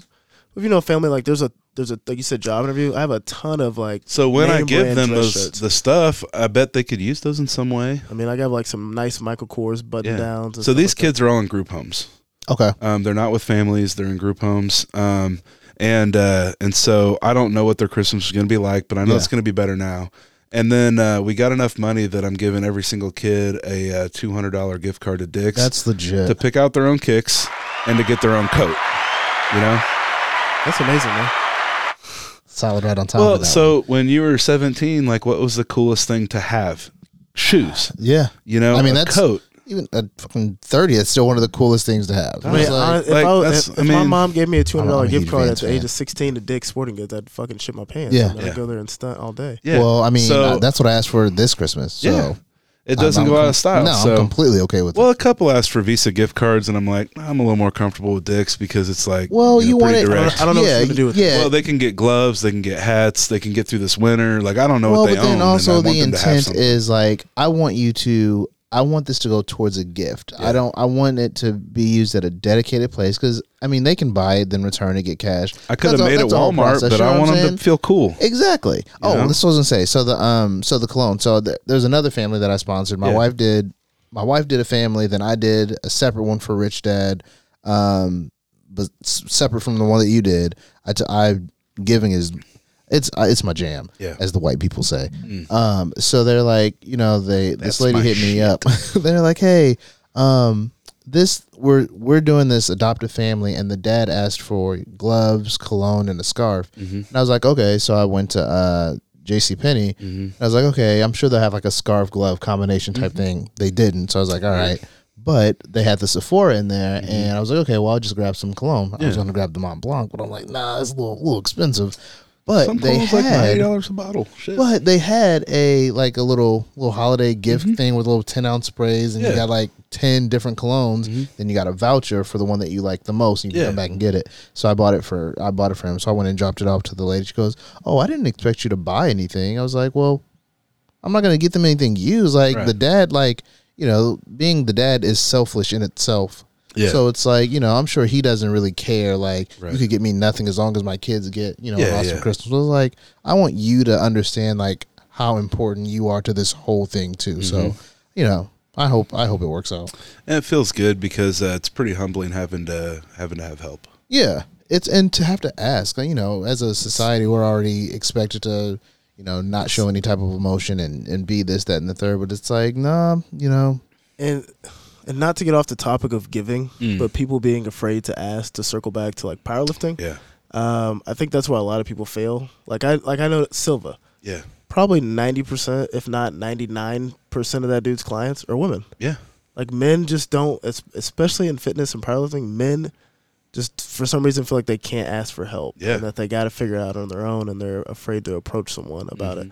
And I've always, I've always found that to be so odd. But he's got some very successful women on his team. But Totally. Uh, you know, he used to uh, manage clubs, and so that was a huge part of who he's managed. And people feel and notice that, and uh, it doesn't help, hurt that like his girlfriend and his best client is fourth in the world. yeah. and so other girls see that and they're like, "Shit." Um, but Ryan also puts off an energy that uh, scares guys yeah, he does. because he's jacked and he's big and he's tattooed and He's jacked and big, and he doesn't really say much if he doesn't know you. no, yeah, and he's not afraid to fucking open hand slap a man either. Um, Like I said, when I first met Ryan, I was bouncing, yeah, and so that's like that's how we met one another. And I've seen I've seen him do some things. yeah. Uh, he's he- definitely bounced a couple people. dog, Ryan, Ryan's my guy. That I mean, he's he not will, scared. He will handle business. he's not scared. If he was here, I'd tell stories about him. I won't when he's not here. But uh, so uh, I think that I give off a more welcoming vibe, and so that's why I have more male clients because they're a little bit uh, more able to be humble to me. Um, and I think also because my numbers are so high Yeah. that they're like, well, I want to chase something that he's had, and uh, so they go for that. And so, uh, so a lot. I think a lot of guys are more scared of Ryan in that way, but they're also more welcomed by me and like trying to strive for what I've already done. And Yeah, 'cause uh, I so can't say that I'd really work with well. him if I, if I didn't didn't already know him previously. It'd be tough. Yeah, but uh, I feel like we got to know you in so many weird ways, but not in a way of Not like, I, of and I, what, I what you immediately. actually do. And So- what you've done. Uh, before Miles asked this, like I guess my biggest thing is like, did you ever picture yourself that you'd be in the situation that you're in now? No, Because like I mean, like you were Pretty, like, s- you're- you're- pretty you're- solid you're- response, you're real su- You're fast. successful in so many ways of in the industry that you work in. You're Mm-hmm. very well respected. You own a gym. Like you, people know you when you go places. Yeah. People know who J. People know who JP Price is. Like I mean, I literally talk to guys all the time, and they're like, "Oh, J like JP Price, like you know him, like he owns Strong. Like it's like you're a big fucking see, deal." I don't know anybody thinks that Yeah, I don't really go anywhere else. I mean, but it's crazy. I mean, the amount of guys I run into that ask me, "Have I ever been to your gym?" I think some people go. I think some people think that I don't go to other places because I don't want to, but I'm just really busy. you to run a business. Yeah, and I'm like, why would I go to other places when I own this one? You know, and like before I never did either, but it's 'cause I was so busy I didn't have hardly any time to be at my gym. And like, how do you balance that? Like, because you seem to, I wouldn't even say seem. You are like you're a very active father. Like, I mean, I see your kids on your I story. all tried to be, but I'm I could be a lot better. Like they had wrestling tonight, I didn't go. Um, but you also can't go inside, so it's like Oh. why would I be there anyway? yeah, that's weird. Um, and Like- uh, but like I had also a meet or like just just a thing like a practice. that you I can't. want- oh, okay, I don't want the kids distracted. yeah, Yeah. yeah. Well, that's why I was like, if it's a meet, why can't? But if it's practice, okay. No, it's just practice. Okay. Um, and, you know, I try to be active. I'm a lot more active now than I used to be. Um, in different ways. Like I take them to school every day, so I get two hours with him every morning. And you It's do a little great. race in your mind. He doesn't know that he's racing, or does he?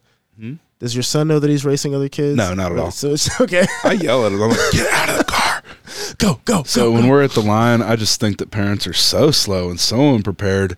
And it starts in preschool when people carry their kids into preschool. Please don't ever carry your kid into school. Nah. me and me and. Zoe, me and Zoe, I pick her up, put her on the ground, and we. I don't even sometimes I don't even. I just Dog, I see moms having their kids hit them going into school and It's- like fighting their siblings, and I'm like, I could take care of this for you in like three minutes. And I don't Yeah. mean to be cocky, but it's been pretty easy. It's man, it's one of the weirdest things to watch, like how other people like handle their kids, Mm-hmm. and it's like if you're like five years old, then you un- then you know at this point like you've let this child do this for years, so it's not like a new thing. Like, oh, Mm-hmm. I don't know why they act like this. Well, and it's only gonna get Mm, worse. yeah. it's only gonna get worse. Like Parker has been walking herself into class, Mm-hmm. into school, into the store, like since since she was able to walk. Like I once honestly- you once you learn to walk, you shouldn't have told me because we're done. We're done here. I can't, I literally in seven years cannot remember my kids throwing a fit. Oh, my kid throws. Well, fits. yeah, I was gonna say. Well, that's But that's a f- whole different conversation. But conversation. for me, I think the difference between me and It's different because your kid's a daughter. yeah, but I have but two the, men. But the difference between her mom and I is that like I handle business. Yeah. Like when it's time to go to bed, when it's time to go somewhere, Mm. when it's time to go to school, like I don't do that play shit. No. Like when we get to school, like if you don't want to go in, I'm getting you to the door and I'm leaving. See ya. Like you can scream all you want. I'm, Yeah. I'm gonna push you in there. Mm. I'm not gonna carry you, and I'm gonna fucking walk away. Yeah. And so that's why she she like she acts unruly with her mom. My wife doesn't. my wife doesn't give either. So here's the thing: is my wife's strict, but uh, like we had this talk the other night. Like it's just different. Like they test her, they try her, and I'm like, shit stops. Yeah. And And it's- it's and I don't. I don't. It's not like I hit my kids. I've spanked them each like three times. Oh, and- I mean, not they- hard. It's but it, but you, it is it is, it, and I think maybe it's the tone in which we speak with them. Like they understand we absolutely love you. Like I have two girls, we love you to Yeah. death. I will do anything Right. for you. But what I say is what I say. It's final. You know what I'm saying? Like we're not here. I'm not here to. I'm not going to say it twice. No, well, yeah, I say that, but I also say it five times. But she knows. She knows. Like that that tenth time I said it, like I am for real this time. So- but like with Whitney, she'll Parker will do everything under the sun to figure out how can I how can I get under her skin, and it works. And I'll just sit there, and I, I'm not gonna sit like because I want you to I want you to rule. You know, our daughter the way that works for you. What what you do and what I do are two different things, and you know your tolerance is going to be different than mine. I'm not gonna I'm not gonna fight you on these little small things because I'd rather fight you on something bigger that it's going to make Right. way more sense than for me to be like, okay, Parker, I told you to brush your teeth 13 times. Eh, well, don't brush your teeth. People are going to make fun of you shortly. And then she'll say, Dad, I don't want that. Okay, well, go brush your teeth. And Well, then she'll kids- go and brush them. Kids also just want a sense of feeling as if what they like that they can do something on their own Yeah. without you telling them. So like I watched a, a couple parenting videos about something and it was like about the sense of not forcing your kid to do something but allowing them the chance not not you're not really allowing them the chance but you're making them feel Yeah. as if they have a choice in the matter. Yeah. In the morning I'm like, "All right, I'm leaving. I'll see you later. If you don't want to put on your shoes, that's fine. I'm to I'm going to go to the car and I'll wait for you."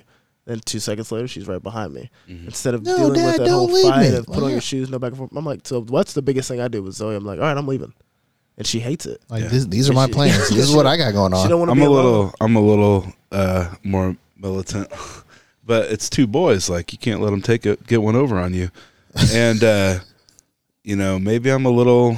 I, I, we're not, I don't feel like we're that strict either. You know, like we let them, you know, have freedom and do what they need to do, but only if they're being right. Yeah, like you, You know? you've earned the right to like do these things. Like, um, I work in sales. The biggest thing is you have to set the expectation, Mm. and that's what a lot of people don't do in life in general. And I think that that's a big key keynote in your in your everyday life. When people fuck you over, it's because you never set the expectation to begin with. Of this is how this is going to Well, and I always tell my kids very explicitly, I'm like, hey, here's what I expect, and that might be okay for other kids, but it's not okay for you. Yeah. And that's not going to be all right. And uh, for example, um, my four year old, when he had just turned four, his preschool said that he wasn't listening very well. And I said, well, that's, that's not acceptable in my house. And uh, I had a talk with him about it, and I said, hey, I, I work five minutes away, and I can leave whenever I want. And if they call me and say that you're not listening, I'm going to come up here and I'm going to spank you. in front of everybody. Yeah. And a week later, she called me, and I was there in five minutes. And I walked in and I said to the director, "Where can I take my kid to spank his ass?" And she said, "You can do it in the adult bathroom. There's no cameras." And so I got him out of. I went Hey. in. I went in, and they were screwing around. I said, "Jay," and he looked at me, and everybody froze, because I'm also like the biggest, scariest dad. And uh, and you were bigger and scarier at the time, year yeah. yeah. and uh, and, well, I look stronger now because I'm more cut, so I'm Well, like yeah. scarier now. But uh, I can move faster too. um, so uh, a kid up if I have to. yeah, so uh, I took him in the bathroom and I smacked his ass pretty good. And then I talked to him about it, and I was like, "This is why this happened. Yeah. I don't ever want it to happen again. I feel terrible. I had to do that, but you gave me no choice because I found out years ago when my seven-year-old was probably two. Um, I found out quick. Only tell your kids you're going to do something that you're going to do, Yep. because my parents would do tell me they were going to do stuff and not do it. Yep. And So I took like, advantage of oh, they them. say, yep. I took advantage of them. I lied to them. I snuck around. Um, I never did anything to get in trouble, but Like still, I, I definitely bent all I the could have been way could, yeah. more honest, you know. And so, They uh, let shit slide. yeah. Yeah. So one day uh, we bought a twenty-four dollar DVD. I don't know why DVDs are so damn expensive. Twenty now. Was it double It was disc? like twenty-two. It was like a Blu-ray or something. I bought The Incredibles off Fandango. Didn't even get the fucking disc. It was twenty bucks, yeah. and she never even watched it. exactly. so I bought a movie and I had it in my hand and I said, "Hey, if you do that, I'm gonna throw this in the trash." And he did it, and I threw it in the trash because I found out that you can only tell them you're gonna do things you're gonna do. and that literally hurts you more than it So- hurt them. Dog. and then from then on, though, I knew not to do that kind of shit. Oh yeah. You know. So the I was proving the wrong the, the point. Yeah. last last kid story I have, Zoe was losing her fucking shit one day in the car, Yeah. losing her shit over a cup because she couldn't reach it and she couldn't get it. And Yeah. I'm I have, it's hard for me to explain to her that like I'm driving, Yeah. and if I reach back there, like I will kill us both. Yeah. Like, and I know you don't understand that. But not a nice way to say See, that. I'm still, I'm still at that point where I just crazy. tell them, "Shut up and close your mouth Well, and don't speak." And that's what I'm telling her, but she's just I'm still there. she's still she's still going. She's still going. I'm like, Zoe, you need to calm down. So finally, we get to a stoplight, and I reach back there. I'm reaching around. I find her cup. I set it in her lap. I go, now you need to shut up. I don't want to hear you cry. I don't Yeah. want to hear anything anymore. She's she's still screaming. Still still losing her fucking mind. So I said, if you don't stop right now, I'm gonna take that cup and I'm gonna throw it out the window. Yeah. And she's still going, still going. We Yeah. pull into the neighborhood. She's still See ya. crying. I grabbed that cup. I threw it the fuck out of the window. Yeah. It was dead silent after that. Yeah. Did I go back and get the cup? Yes, I did, but only because Steph made me go back and get it. Yeah. She was like, "People in the neighborhood are gonna see you. They're gonna think we're shitty neighbors. We just moved in here." And I'm like, "I don't give a fuck. Like, the, I need to teach I was this proving a guy point. With the dreadlocks for the Yeah. cup out his window. who we thought was a football player. I think we might see a little domestic violence. Saw now. him talking to his daughter. He cried like a bitch. Yeah, But to your point, I just did the exact same thing. So outside of the podcast and the company, I also write a blog that documents my experiences as a as a, as a dad. And the most recent one was uh, Parker just doing the best that she could to test me. And we've got the I got three year old and I got an eight month old. So imagine just that jungle. So uh, Parker's at the age where she just she's really excited about being a big sister. Yeah, that's my but she does not- too. Doesn't understand like what that means. Like you can't drag, like you can't pick her up like I pick her up. It looks, it looks like it's easy, but you know, we've done like we don't pick her up just to pick her up. Like there's, it's you know, with purpose. So you know, I was cleaning up dog shit downstairs. It was just the worst, and uh, I put I put Viv in her like little bouncer walker or whatever, and then all of a sudden, like it's dead silent upstairs. I'm like, okay. I can walk up Every- there. everyone with kids know what that. Yeah, it's like, what that it's like, man, okay, hold on. It shouldn't be like this quiet. Yeah. I get upstairs. Parker's laying on the floor. Viv's laying on the floor. Mind you, Viv was in her bouncer. So I was like, Parker, and I Parker just been terrible all day. I was like, Parker, did you? I said, how'd she get here? Um, I just don't know. I said, you don't know. I said, well, she was in the bouncer. Now she's on the floor. How'd she get on the floor? I just can't remember. I said, Did you lift her up? She said, yeah. So I said, All right, well, go to your room. So are you gonna pop me? I said, Yeah. And I I tried. I was like, Man, okay, I really don't want to do this. Yeah. But like I had to like give her like a good one. Yeah. And I said, you know, lay down. And she's screaming, crying. doing. Yeah, and but you know, it, but one of the key things, like you said, is like I did it. Then we talk about it immediately. We don't let it fester, and because I want you to understand, this is a direct correlation to to to that action.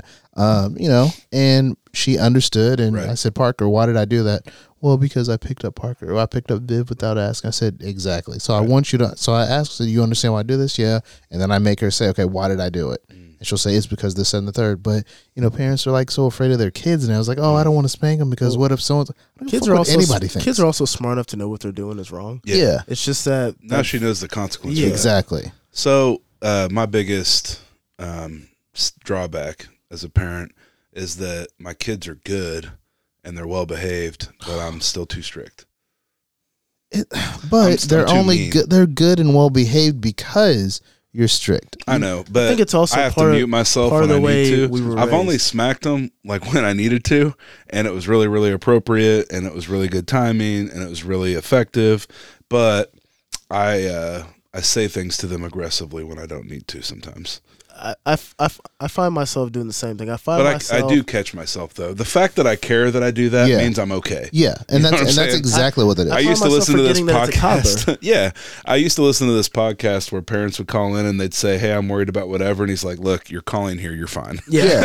because you give a shit. Yeah. You're Yeah. okay." and when you put it like that, it's like okay. yeah, I think it's about understanding. Like I, the one girl I, I used to work with would talk about like, oh, you know, I don't spank my kids. We do natural consequences, blah blah blah blah. Or you know, like I don't want to yell at them out of anger. pain in the ass. Absolutely. And I'm like, so then she was like, you know, I like to um uh I don't like to yell at them if I'm angry. And I'm like, okay, I under you know, like I understand that, but you're probably angry because they're not doing what you asked them to do. So it's so it's only natural for you to be like you're going to raise your voice at them because you're angry at them.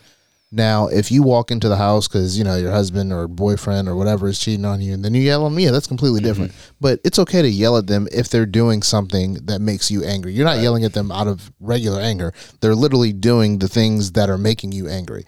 It's it's the natural progression. I wish I remembered where I heard this at, but this is a really important thing that every new dad or anybody you know needs to figure out or do um, or understand. But uh, I've never hit my kids because I wanted to. Um, a lot of people discipline their kids in a certain way because it makes them feel better. Well, yeah, you're sup- you're You're you're superior. superior Yeah. to this kid. So a lot of times shitty ass parent too. A lot of people want to spank their kid because it is a consequence or whatever, but a lot of times they're doing it to fulfill some anger inside of them Yeah. that makes them feel better to hit Yeah. somebody. And I've tried they really they found the out. Like, oh yes, Mhm. they finally did something that I can get X, Y, and Z anger Yeah. out. Even though like you did this small thing, like your punishment's going to be this Yeah. big. and I'm it's not my that you finger so meant to guys feel that see it. way, or it's not that you meant to hit them, or it's not that you wanted to necessarily. take you there. But then when you step back and you look at what happened, and you're like, "Shit, I hit Like, him because the, I like wanted that to." was literally like the crime didn't fit the, fit the punishment. I Like, mean, there's oh, been you a, spilled your there's juice. been a few times Yeah. I've disciplined Zoe, and I've thought about it later in the day. Like, did I go a little too far that time? yeah. Like, did I? That's usually like I'll like I'll have to check. Like I've had to start apologizing to my wife in public for things I'll say to my kids out loud. Like uh, we were at the movie and. And not everybody knows I'm hardcore shit, you know, like it's around me, like in fuck- I public. don't fuck around. Yeah, and uh, man, I'll say something to my kids in public to make a adult act right. And so we were in the we were at the movie theater up at talking the to me? we were at a big AMC movie theater, and my seven year old had uh, you know how you order the popcorn ahead and stuff. So he had the bag that the popcorn's in, Uh-huh. and he's swinging it, and the fucking popcorn is spilling all over. Oh yeah. And he and I told him to stop. And then he did it again and the popcorn spilled out. And by now we had already spilled it up at the front on accident. And now I'm pissed. Because this is the third time you're embarrassing me in five minutes. And I go, and this is fifty dollar popcorn. Yeah, man, it's like twenty four dollars. I, I turned around and I looked at him and I said, Jack, stop swinging the bag now. Loud enough the whole room heard it, right? And uh, and I was like, I told you to stop. Now there's popcorn all over the damn floor, and we're gonna have to get a freaking broom. And now we got to clean this up, and you're embarrassing me. And it was I bet he stopped though. he fucking stopped. I, I made him sit in one spot and not move until we got the broom, then made him clean it up in front of everybody. And he learned, and he's a Someone good kid. that's so- photoshopped. he didn't he didn't need that big of a thing, but it worked and it was good. He won't do it again. And then after it was over, and this is the part I'm bad about because my wife, like, I hate it. I always hate being made out to be the mean dad, you know, especially by my wife. And uh, so I did at the end of that. I said when we were walking in the movie, I said, "Hey, I'm really sorry I yelled at Jack in public there, but I really thought he deserved it at that moment, and it felt right. But maybe I could have been quieter." And then afterwards, she said, uh, "Yeah, I really appreciate you apologizing for that." That's also just a big, big key moment in a healthy relationship. Yeah. Well, sometimes I'll do it, and then I'll be like, "Whoa, what the fuck you gonna do about it?" Like I'm mad. Like, I'm the, I'm the same way. I I'm a I'm an asshole, and sometimes I have to really reel that in. Like yeah, before, and we're really off topic, but Steph's. So we haven't been I, ju- on. I just we haven't been I on topic recently since the found out jump. that Steph's mom thought I like don't really treat her that well. Yeah. Not not that I treat her bad, but she Yeah. She thought that I talked down to her in some instances. So my, had I get that from my in-laws. They think I'm too strict with my kids, and I'm like, "Sorry, they're disciplined, but Oh, yeah. say something." Yeah, one what- thing that I you gonna do? learned, one one thing that. I learned is that uh, my friend told me this is before I had kids, and then you can get back to what you were saying. Um, they're like, um, never let and it- her grandparents, Parker's grandparents, live around the corner, so they're you know it's all close proximity. Yeah. And it's like if I say if don't go against what I say in public. Yeah. You know, and I and like he had said something to his daughter at one time and I was like, Oh no, it's okay and like, you know, he let it go. Then he pulled me to the side, I was like, Miles, never like never go against what I say in public. Yeah. Against, you know, let me raise my kid. And I was like, Oh, okay. And I didn't really understand it Mm-hmm. until I had kids. I'm like, I she can whatever. If I'm not here and you tell her to do something and she does it, however, if you're okay with her acting like that, that's fine. Yeah. But when she hears me tell her to do something or hears me speak, she's going to act accordingly. Mm-hmm. Do not impose, you know, your you know your opinion on it or try to lessen you know lessen the intensity of it. What I say is what I say. Mm-hmm. Yeah. You can do whatever you want when I'm not around, but don't. I don't want her to be confused. Like, well, I can do this here or I can do like. I don't mm-hmm. care about what you do anywhere else. Yeah. My kid knows I don't give a shit what you do at grandma's house, what you do wherever. When you Yeah. come to this house, Yeah. As for Like, me and my I, house, I hate that. I hate and there's times that. they're right, but that's fine. But don't don't treat me like a piece of shit after Right. because I feel bad. like I just I hate that whole you hear like this is what you need to be doing. Like, when it comes to your kids, and it's like no, Yeah. you need to mind your fucking business. Right. That's what you need to do. well, like, Like my kid has a roof over her head. She eats fucking breakfast, lunch, and dinner. Like I, I treat her very well. there was there was one time like I, I'll let I'll let me getting annoyed need- by things you go need too far sometimes. business. So You're in the once- shower later thinking about it. this last summer we're like in the right. we're in the pool and my kids like to wear flippers and I don't like them to wear flippers because I don't want them to learn how to fucking swim. And uh, Wait, flipper, you don't want them to learn how to swim, or you do? I want them to, Oh, so I don't want them to wear flippers We're using no because it makes it too easy. Well, Yeah. True. And uh, so, and they like shit that's easy, and I don't like that they like that. My kids will say, "That's easy. I want to do it," and I go, "That's not why we're doing it. We're gonna We'll do, do something way. different." Yeah. You know if what? my Do- kids say do this something's eyes easy, closed backwards. Whew. And then, uh, so we're in the pool, and my four year old, he uh, hits me in my shin with his flipper in an open cut that I had, and it hurt. And I said, Jay, stop hitting me with your flipper. Because he wanted to be held like closely, and I, I had been gone a lot, and I was there, and I was in the moment, and I was holding him, and he hit me with you his flipper. slipping. And then I was like, don't hit me with your flipper. And he did it again. And I go, Jay, I told you not to hit me with your flipper. And I chucked him like maybe six feet, like in the pool, like by his shoulders or whatever. Like, not nothing's gonna hurt him. Yeah. But I scared him and he cried. Okay, so now for literally the next eight hours, I'm the biggest fucking asshole on the planet, and I, I apologize for it, and I apologized to him and talked to him, and he was fine.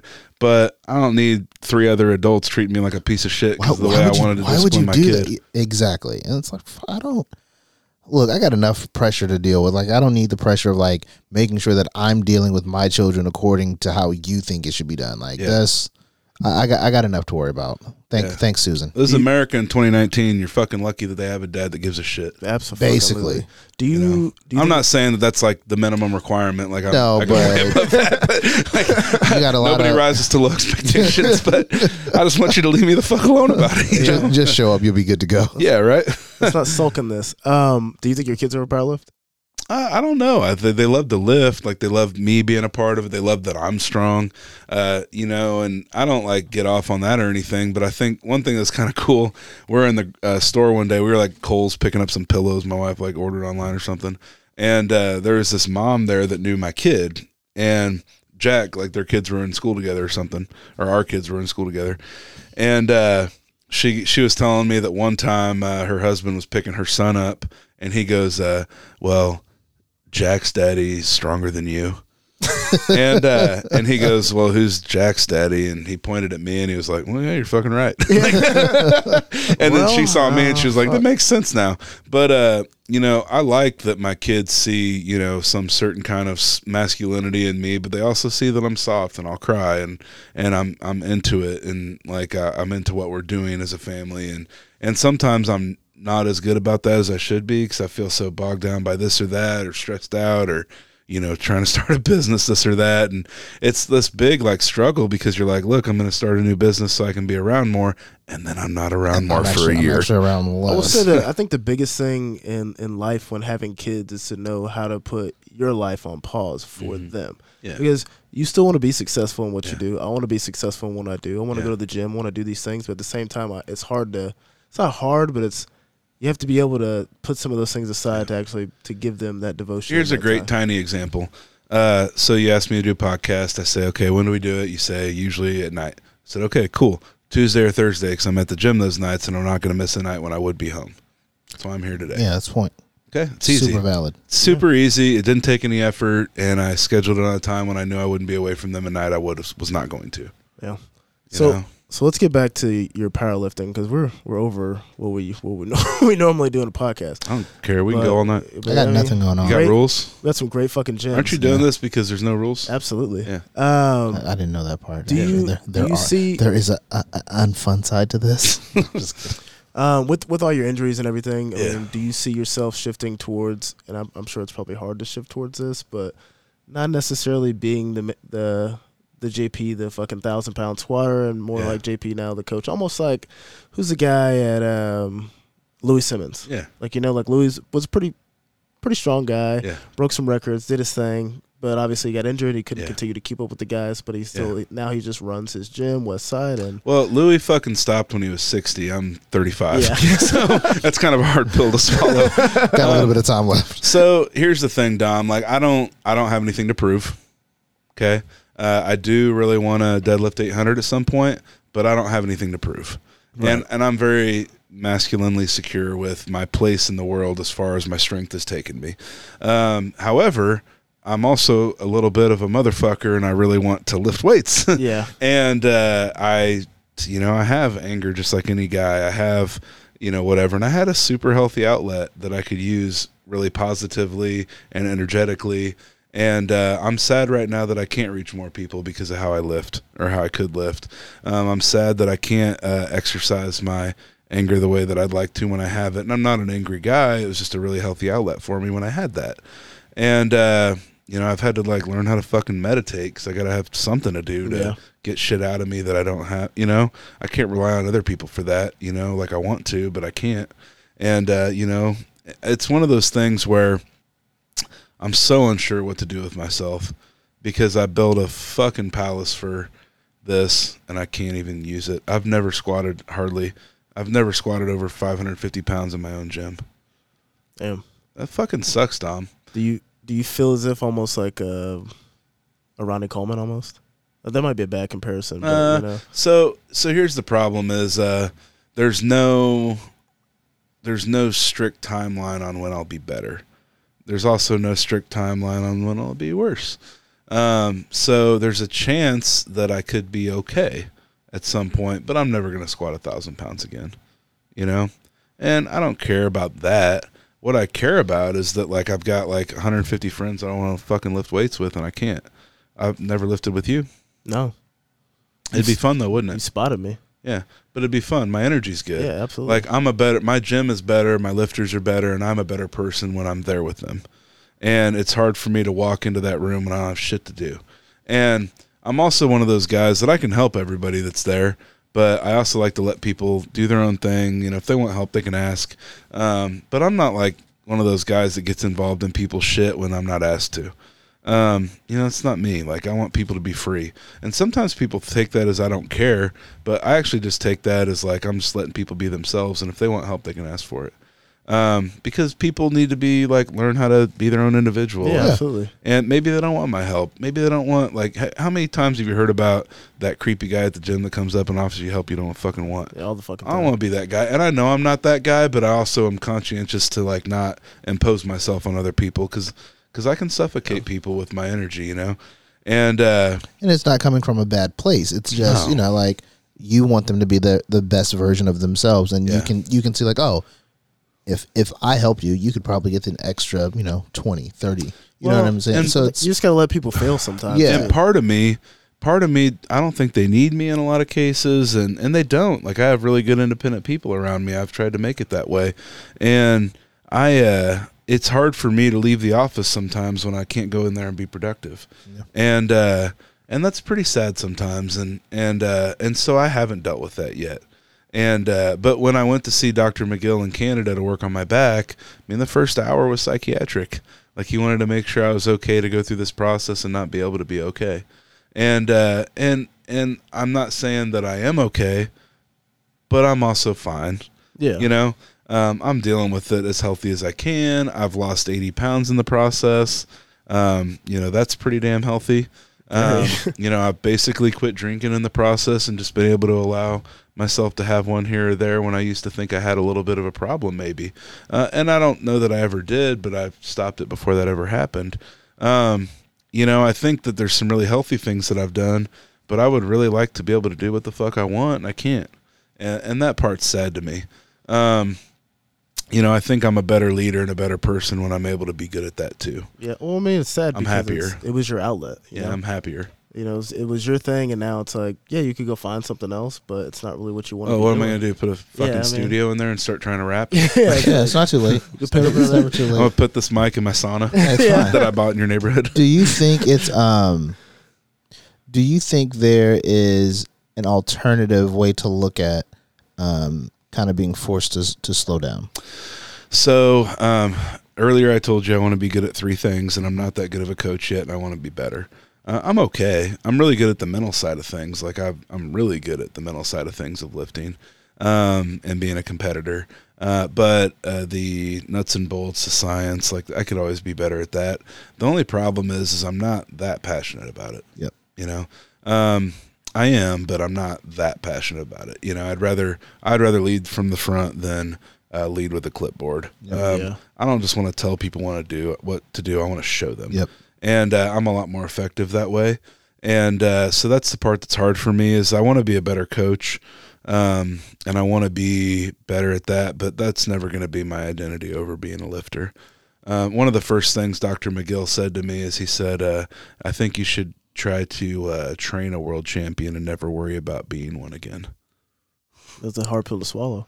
I was fine with it, but, But it still sucks. Yeah, like, I mean, I'd rather like do local strongman than not be able to fucking move. yeah. You know? And with the, I mean, the beauty of it is that you. I mean, there are some guys in your gym that Mm-hmm. will I, I wholeheartedly believe will be world champions. I mean, Yeah, I think so. Uh, and I'd like to invest more into them, but I'm also not going to give them anything they don't want. yeah, you know? absolutely. Um, so to cover that injury a little bit, because That's- they're probably kind of exactly- wondering, That's what I was gonna ask. I was like, So, well, I guess we never mentioned it. I never had like any specific incident that hurt me. Uh, just uh, I've never been hurt my whole life.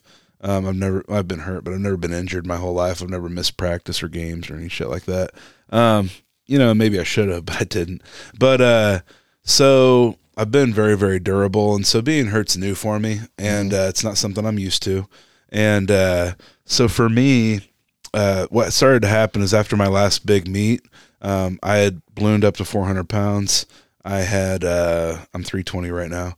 I had gotten up over 400 pounds. I was probably drinking more than I should. I was eating super unhealthy. I had a ton of stress from work and uh, going through life changes with work and things like that. And and so uh, I, I just wasn't in good shape, and that probably all contributed to my back health. Yeah, Um, and so over time, I had noticed that my squat started deteriorating and uh, my glutes weren't working the way they were supposed to, and they were shutting off at bad times. And uh, my brain, the signals from my brain weren't connected to my back very well. And uh, so what ended up happening is my strength deteriorated over time, and then I finally, you know, after about a year and a half of that, um, after about four months after my last meet, I was like, well, I'm going to start taking this really seriously because it's gotten to the point where I went from a thousand pound squat to failing at 765. And that'd be fine for a lot of people, but it wasn't okay for me. It's pretty catastrophic to lose 25% of your top end especially when you know where you're you've been. you Yeah, know? absolutely. Especially when I know my body's healthy. Yeah. You know, I was losing weight at the time. I was feeling good, but my body was shot. And uh, so I went in for an opinion, and I, uh, really long story short, I had hip surgery that I probably didn't need. It was my spine that was the problem.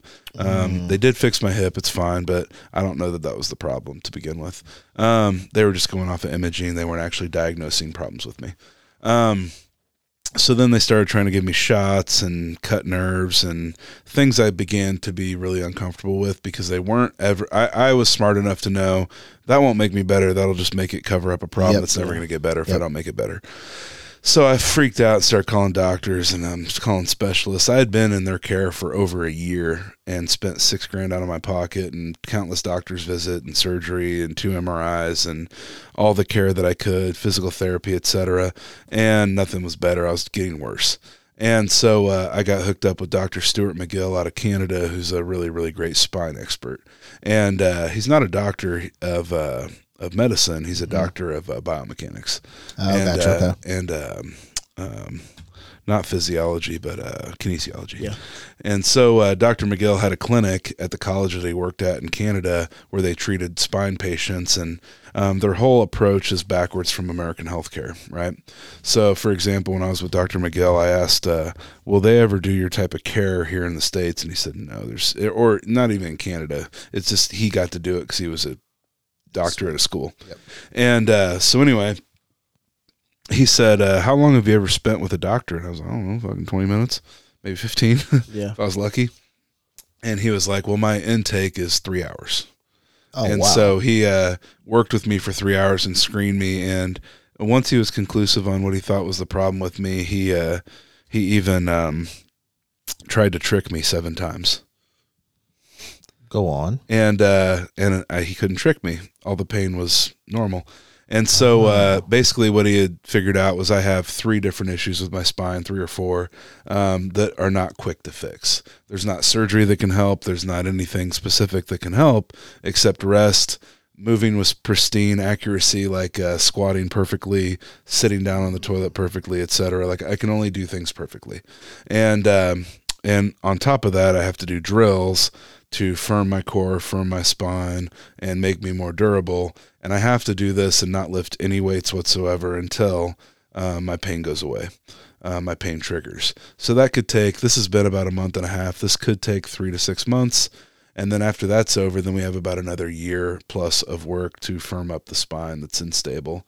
And uh, so I'm looking at probably a year and a half of no lifting weights. Shit.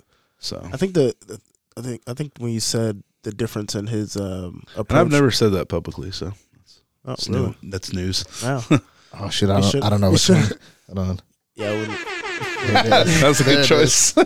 There it is. Um, I think a lot of doctors approach, especially when it comes to athletes, they Yeah. just a lot of doctors truly don't understand how to treat athletes. They know how to treat your everyday person who might have this issue, but when it's related to sports and wellness, I feel like a lot, that's why I really respect Aaron and even McGill. Like he does the McGill Big Three. I do Mm-hmm. That every before every workout. yeah. Like I, I mean, and I think that it's helped me out tremendously. Yeah, it's wild. So, um, so the thing is, and Dr. McGill said this to me. He said, uh, "I said, well, why why don't regular doctors do any of this shit?" And he's like, uh, "Well, their teachers never taught them. They don't do that either." and uh, could you imagine if the doctor spent ten more time, ten times the amount of time on you, and made one tenth the money because they never did surgery? Well, that's what it's all about. Yeah, it's not that would like not make any fixing. money. That would I, make money. I have a friend whose father like had a really bad back problems. Yeah, and he started walking with a cane and basically doctors told him like you'll never be the same unless you have this Mhm. surgery yeah, and he got to a point where he's like you know what i've had surgery before didn't really do shit and he's like i'm not getting under another knife because i don't see the reason behind it if you didn't yeah. fix it the 1st They're time guessing. They're practicing Yeah, exactly. medicine. so and uh, so I didn't want to practice anymore. I wanted to figure things so out. So he went to some doctor he found you know that was more took a more holistic Mm-hmm. approach and now he, he walks just fine yeah. Well, and the thing is, is Dr. McGill probably wouldn't ever call it a holistic approach. He probably think that's gay.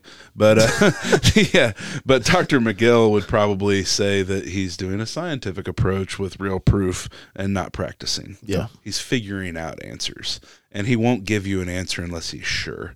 He wouldn't tell me my issues until he was ninety nine point nine percent And. I mean, and I think that three hour, you know, session allows him to get to know the person, the Yeah. way the person moves, the way the mechanics of that person, and uh, you know, like you said, the first hour was psychological. It's like, okay, let's actually figure out what because it, was like, oh well, you know, it it could have been psychological. Mhm. Like, oh, okay, well, let's just change. Let's just let's flip this switch. We're like, no, okay, it's Well, all there's no sense treating a patient that's not going to heal mentally. exactly. it's also when you think about it if you really think about every time you've gone to the doctor for something Mhm. majority of the time it's a fucking assumption Yeah, Yeah. like oh it could be this it could be that i won't know until we do this but even when we do this Yeah. it could still be I that. still might not know. right. Like I went for my knee the other day, and he was like, "Yeah, I, I figured it Mm. might look like this, but it really looks like that." So, Yeah. well, So- no until you pay six hundred dollars Yeah. for an MRI, and then when We'd I love to that get you back under here. Yeah, uh, you know, I could give you a shot. I could give you that, and I was like, I don't want a fucking shot. That's not gonna Yeah. fix you know the issues I have. Um, so we'll. Uh, Hope you have a, a speedy road to recovery. I know that it could be up to a year and a half. but It, it's going to take regardless, a while. it's going to take some time. That was but- McGill's other point that was really cool, and I've used this analogy in powerlifting now too. Um, he said, uh, you know, a mechanic that works on, you know, like he didn't say this part, but a mechanic that works on like Ford Focuses probably can't work Ford on Focus. a uh, Ferrari, but It's a true. Ferrari mechanic can work on anything. He can Yeah. fix whatever he needs. Yeah, and he said, uh, you know, in my job, I wanted to work on all the Ferraris I could. So he worked on before me. He worked on George St. Pierre. He worked on this laundry list of famous people, and uh, and uh, he was really really gracious to me. I mean, he said, you know, if you're an NBA player, this would cost you a bit of money, but I know you're a power lifter. You don't make any, so you can come stay at my house for free. And uh, I stayed in his home. His wife baked bread for me every day. He made soup. We grilled steaks together. He Did he was speak French? he was really amazing. I don't think so. Damn. He just said sorry. like even speaking of money, that's the thing I've always res- respected, even in the powerlifting community. Mm-hmm. Like it takes, or even in bodybuilding or fitness in general, like it takes a certain grit and a certain hustle to actually make money. Yeah. Like even guys who you see on you know Instagram, your favorite bodybuilder, your favorite powerlifter, that's got you know five hundred thousand followers, like. He ain't making shit when he wins a competition. Nah. He might make two grand, you know. But what's two grand gonna do for you? Yeah. Like unless you know how to flip that into something. But I mean, you really, like you said, you're training forty people right now. Yeah. You're also running a gym, but you're not paying yourself out of it. No. So it's it's definitely a huge um, it's a huge risk. I think.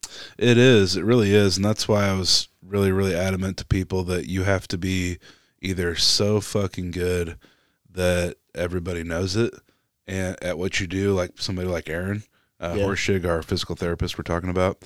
And uh, you either have to be really good or you have to be good, popular, and nice.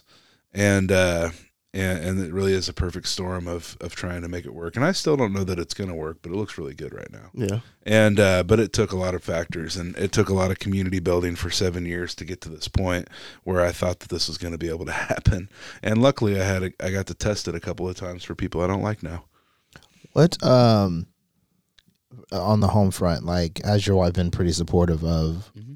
No, you because you said, said she lives at like four thirty in the morning. yeah so i uh, i coach her um and That's she- a, that's a whole different episode. Do you Yeah. char- do you charge her? no well, you know, text that ass I was really, I was really hoping for that kind of Uh, answer. thanks for the setup bro. softball over Really, here really through the hoop. that was a good one That's a good setup this is a good wingman over there Solid. Uh, so uh, so yeah, no, she works out. Uh, she played soccer in college, Okay. and uh, so she was always a lifter and an athlete. And she did CrossFit a lot, and then she kind of you know morphed into more of the powerlifting style. And um, so with the two kids, uh, it's actually worked out kind of interesting. She used to work out in the morning, then she'd come home and she'd do all the kids stuff, and we'd split everything up. Blah blah blah blah blah. Uh, we've got a way more uh, kind of natural place right now where. Um, she wakes up early. The gym is further away than it used to be. Like it used to be just a couple blocks, which was really really nice.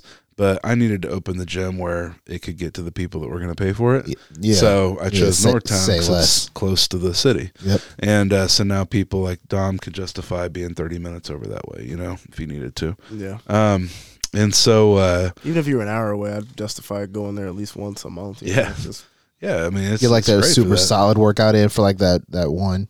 It's like well, it's not uh, even the It's like they would say about youth group when I was younger. It's like you're a coal in a fire, and when you get out of that fire, you get colder, and then when you get close to it, you get warmer, yeah. and then you come back for cycles to be warm. Yep. It's Um, also the like fact that. of like I like supporting people I care about or Yeah. people I like. Like you know, like I would even even if me and you were best friends and we Mhm. grew up together, I would never come to you and expect to, to work out in strong barbell without paying Yeah. ten dollars to get in because that's just what I firmly believe and I know that how hard you work to get there Yeah, and that's part of the reason why I go there and I'm glad to fucking pay. You know, not only for the equipment and the people, but it's just I Well, you. what I'm saying is like if you're going to drive, you know, 30 45 minutes out, you're going to make sure that you maximize that workout. Mhm. You know Oh, what I'm sure. saying? I'll be in there for two and a half Yeah, hours. that's that's what I'm saying. Like so, like to your point, like you know, you justify being you know 30 minutes away. You get quantity over, or you Mhm. get quality over quantity. So Yeah. people are going to drive out there. You said you have people come two hours yeah, to work out at your gym. They know they're coming to that gym to work out. They're not coming there for a social hour. You can go to Planet Fitness for that. You know what I'm saying? So that that that's the point that I was trying. I think that's kind of the wild thing too, though, is it ends up being really strong in community. But that, that was that's, the, that's the byproduct of what else is happening. Exactly. You've you've built that. You know what I'm saying? So they know like it's twofold. You're getting that super solid workout. That's what they're coming for. But it's like, oh, also so and so is going to be there. Mm-hmm. Yeah. I love working out with these people. Right, Everyone's there for that same that same purpose. for though. sure. Uh, so uh, so to finish the question about Jenna's support is uh, she's really pretty blindly let me do whatever I want with this, which has been great. But it's because uh, she knew that it was the right thing to do, and uh, I got to chase a passion in that. And uh, so she gets up at four to four thirty, goes and works out. And one of the cool things is that it's on the way to her work. She works downtown, so she works out until you know six fifteen. We have a shower at the gym. She plugs in her hair straightener. She watches. We have a 65 inch TV in the lounge, so Oh, she uh, she watches some of the shitty TV I don't like in the morning, and so she like gets ready, heats up her eggs, you know, whatever. We got a little kitchen there, and so we meal prep, and she heats her eggs up and sits there and eats, and then it's eight minutes to work. And now my Oh, kids are old enough; they don't really need her in the morning. I wake up, my kids are dressed Yeah. sometimes. so uh, no, but I wake up and then I work Really with my ready to get there. kids, and we get the dog set up, and then you know the the kids eat their little breakfast, and uh, at about so we get up at seven, and then Oh, uh, wow. and then I that's take them to school at like eight fifteen, eight thirty, and then uh, I'm at the gym at nine. And then uh, so she's more involved in their after school care. I'm involved in their before school care. So It works out. Yeah. it works out good. And then I'm home in the evening on Monday, Wednesday, and Friday, and I stay at the gym late on Tuesday and Thursday, which is nice because I can plan things like this. I can plan to see clients late if I need to, and uh, because that's a part of my income too. And uh, because that's the hard thing is it's like shit. Now I'm working in an industry where I got to be available when people want me to be. That's why I never wanted to personal train. All the time, people used to be like, It's "You should personal idea. train." I'm like, dude, Well, I'm so not you can getting get up at up fucking and four o'clock. so you can have people cancel on you at Yeah, four and then not come at seven yeah, at night. Fuck that. Like, and that's why I think online clientele the, that business is taking off so much. 'cause it's like I Because don't I'll got- text you at seven p.m., Yeah, but I'm not going to be at the gym. I will fucking, I will, I will watch all your videos you lift in. I will send you all the information you oh, need. Caleb, and- you want to text me at six a.m.? Okay, well, while I'm taking a shit Yeah. in the morning, I will text you back, dog. I'll read over all this. Yeah. So speaking of uh, just training clients, like, what what would you say is the biggest thing to Mark? And I'm starting to get a little stuffed up here. Uh, Sorry, it's emotional. well, that sickness is coming. The Tylenol's wearing off. Uh, like, what's your biggest thing that it, you think that it takes to be successful in this, um, uh, in the powerlifting game? Uh, to coach? Yeah, Well, you well, to to coach and what, and just for your clients to be successful as well. Uh. I mean, if I had to guess at three things off the top of my head, it'd be one communication. Ryan and I are effective communicators. Um, you know, good luck not getting your text replied to in five minutes unless it's something I have to sit down and think about. Um, secondly, um, well, and other coaches are shit communicators, so it makes us stand out. Oh yeah, they send um, you a generic program, and they- Almost everybody leaves coaches to come to us at some point. Like I'm usually not always somebody's first coach, you know. Um, secondly, would be um, knowledge, obviously, and trying to seek knowledge. Like that's the that is something I'm passionate about is seeking knowledge. So I'm always bringing my clients, you know, the shit I'm learning from the very, very, very best I could learn it from. Yep. Whether it's Aaron or Dr. McGill or whatever. Um, so I'm always able to bring them that. You know, if you have a question for Ryan, like we're talking about at that minute, we're talking to, you know, the best people that we could ever talk to about that question in the, that very minute, you know? Um, so that's another one. And then, um, I guess there's only two. no, and then the third one is psychologically coaching people, um, knowing what's going on. Like uh, you don't know how many times people walk in the door, and um, you know, I say, uh, "Why are you like this today?" And they're like, "What?" I'm like, "You, sh- you got shitty energy. What's your problem?" yeah, and then we talk about it. Then we, you know, um, I've had. I don't want to go into it because it's not polite to him, but I had a uh, client come in that, uh, you know, I was riding his ass about something, and then, uh, you know, whatever transpired after that may have saved his life. You know, um, and uh, just to be able to feel and read that in people and to to coach them, uh, that's how powerlifting affects the rest of your day and life and well being. well, you care. I think that's the difference Yeah. between a, a good coach and a bad coach. That's true.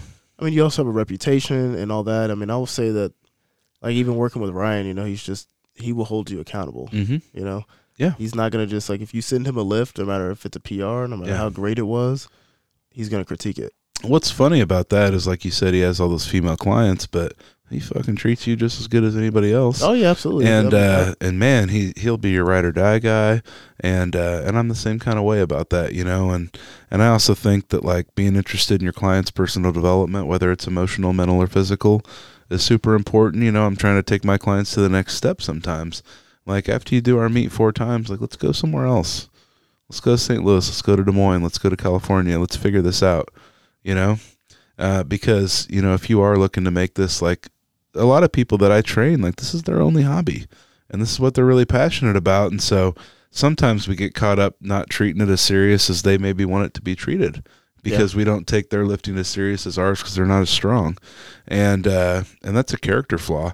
And so uh, you know, I took one of my clients that really really gives a shit about this, and I've really kind of turned into his friend and mentor, and uh, I kind of know what I think he wants. And we sat down after the meet, and I was like, well, why don't we go out to the West Coast? You know, you were out in Vegas with your family, you know, a couple months ago. You could have done a powerlifting meet out there at some point, you know, if Yeah. you wanted to do that, if that's what you want in your life. And some people don't. But, uh, you know, I, I thought of a meet and I went and looked at the calendar and I was like, oh, there's a guy that you really probably look up to that's putting on a meet. Why don't we fly out there together? If, if you can help me with a ticket and I can justify that as a professional expense, then then I think we should go out there together and do it. I mean, you that's know? a goal for me is to do a meet somewhere else. yeah, Just it for should the, be. just for the experience. Well, and I just- think Yeah. that would make sense. Not because- everybody's ready for that, but when they are, they should. Well, then at the same time, you know, you so you you kind of have reached the peak here, like you know, locally. You Mhm. know, you know, somebody's PR here. You know, you may go to the West Coast, and it's you know somebody's beginning. It's like, oh, you know, how did you get to this place? Like, you know, Yeah. I. It's it's always best to go and see what competition is For like. For me, elsewhere. that's exploring. Well, yeah. yeah, That's I mean, fun. like, People that play golf, they love to play golf all over the world. yeah, You know, I like time- to power every lift trip all we over the world. People are like, "You're on vacation. Don't think about powerlifting." I'm like, "No, I'm gonna Fuck find the no. coolest fucking gym, and I'm Yeah. gonna go there Oh, and I'm she- gonna shell out." She thinks I'm crazy because I'm like, anytime we go anywhere, Yeah. I'm on Google. I don't. I'm I, like- I try not to bring all my shit because I'm it's a like- lot, but I can go anywhere and bench and deadlift. Yeah, exactly. I just won't squat. yeah. Yeah. Um, because I think we went to Chicago and I went to Quads Gym. Yeah, it's know? dope. Should have like, told me. I would have seen if Ed was there. I was like, holy shit, this is a fucking sick ass gym. It's Yeah. fucking massive. Hell yeah. But I, that's because I mean, anytime I leave, because this is my hobby, this is the thing I care about, and I, Mhm. I have a hard time explaining it to her. Like, you know, she's always like, "Well, you've been in the gym for like two hours. You've been doing this, like, you know." Yeah, but I don't do shit Go, else. to, go to something you want to do for but two it- hours. And that's Get what I tell her all about the time. I'm like, this is this is what I really enjoy Yeah. to do. It's nothing. It's nothing better and more accomplishing, at least for me, yeah. than waking up one day and going in the gym and be like, "Holy shit!" Like when I first started doing this, two twenty five was uh, was a hope and. Unfathomable. Yeah. Three fifteen with Yeah. no spot was like un, unimaginable. You know? I had a client last night. Uh, they tagged me on their post, and she's like, "Well, I got a PR, but it was only five pounds." And I was like, "Yeah, it's five fucking pounds. Still You weigh, PR. you weigh one twenty. yeah. you know?" I'm like, So- "Hey, you, you, her squat was like uh, two thirty seven or two thirty two or something like that." I was like, "Hey, if you put uh, so, you know, basically like eleven pounds is five kilos, and we use Yeah. kilos in in our in our sport, and so I was like, look, if you put five kilos on all three of your lifts in one year, for this year, that's thirty three pounds, and your total is only six hundred and ten. I said that's five percent. yeah. Five percent's a fuckload when you've been doing something for years. Mhm. I said, let's say you put five percent on for three years, that's fifteen percent. That'd be like me putting 115 pounds on my squat. I mean, that's And I'll never do that number again. And she's complaining about the chance to do 15% more. And I, and so I put that and then I, I just was thinking about it and then I ended up getting a ton of likes on it. And she was like, you know, you're right. That's perspective. And that's what you got to be good at coaching is to see that and, and to know when people are breaking like that. But the sad thing is when they don't tell you. I hate it when athletes don't communicate. I need to start dropping. If I start making more money at the gym, I'm going to drop everybody that doesn't communicate with me. well. I think that's I don't even, care how positive like, even is. like you said, the PRs. Like during out throughout this prep, I hit a lot of PRs. Me and Mhm. like Silva helped me get. I got a, a lot fucking stronger than I Yeah. was in last year. And although I was very disappointed in how the meet came out to be, he was also like, dude, just think about like the progression you made, and when Yeah. you do this meet again next year, like you're probably gonna be doing like you know like a five four six, Mhm. which is a lot more than what you ever expected to do. You we know what I mean? people who have worked 10 years that don't get that. You know, so it's You like know? so it's all about perspective of things. But speaking of meets, I mean, so you've how long have you, how long have you been doing doing meets for? Shoot, I don't know, probably five years. So what's the? Because is that a like? Do you make? I'm I'm, I'm assuming you make money on that. Yeah. So like, what's the process behind that? You just go to USPA and say, hey, I want to do a meet. Uh, the way I got started in it is I told you somebody hosted one that I thought was a total shit show, and I was like, I could do better than that today. And uh, you know, I, I always thought there should be better standards. I always thought it should be tighter. And um, so one of the good meet directors in our area wanted to get out of Kansas City and stay closer to home, which was down in southeast Missouri and uh, or southwest Missouri, I think. So as we had gotten more experienced, he was like, "Hey, you should become a referee." I said, "Okay." So I had uh, sat for the judge's exam, and I knew the rules really well, and I was very, very stringent, and and so I was good at being a judge, you know, a referee. And so then after that had kind of come about, he was like, "Hey, have you guys thought about hosted meets?" And so he mentored me, you know, and uh, and I hopefully I mentor other people the same way. But he's just empowered us and said, "Hey, you guys are good at this. Like, you should host meets." And I said, "Okay, we'll try to host a meet." And we had hosted one that wasn't a USPA meet. So then uh, we started getting into hosting uh, USPA meets, uh, based on his mentorship. Yeah. We started raising referees in our area and getting more people experienced. And we have some of the best spotters and loaders in the world at our place. Because I didn't know Green is it it's Greeno, right? Yeah, I didn't know he was a judge or a ref. he was just becoming one. okay. He should have been one five years ago. Yeah. And uh, so it's also my job to be a catalyst and say, hey, stop fucking around, be a judge, you know, and uh, see talent where talent's due, you know. And uh, and so then you know Jeff became a photographer, and Greeno's a judge now, and we have you know three or four other judges. And uh, And JP's a hell of an MC, by the way. so uh, again, like you can't bitch about things unless you're willing to do Yeah. them. And probably one of my biggest Achilles heels is I should get somebody else to do that and run the meet from behind the curtain. But I just love to do it. Yeah. And it's not because I want to be seen or talked or whatever, but I just I know I'm good at it, and I think people really like that I do that. And uh, I run the music and I run the you know emceeing, and sometimes maybe it'd be more effective if somebody only did that and wasn't hosting the meet at the Yeah. same time. but again, I'm good under fire, and I'm I'm kind of good at doing all those at once. And so um, you know I'm kind of at that point now where because we are uh, making money off the meets that I want to do a better job so that it justifies the amount of money we make off the meet, you know. And uh, because of really well ran meet, you could make a few thousand dollars, you know. Yeah. Um, but you're also giving them a product that's better than anybody else's, so it's justified. So I think a lot of people uh, are too apologetic about making money on shit they're good at. you know, Yeah. And I mean, there's always a good turnout. At least the two that I've gone to. it was amazing. I mean, it was. I mean that and that fucking gym was massive. Not a lot of Oh, equipment in there. I don't know if they move shit around. For It's you just. CrossFit. Yeah, It's wide open. Fucking a huge warehouse. And Yeah. your, your guy over there was on the treadmill for like three hours. So the fucking meet, whatever his name is. Matt was Yeah. fucking walking the whole time. Yeah, he was. Get it in where you can.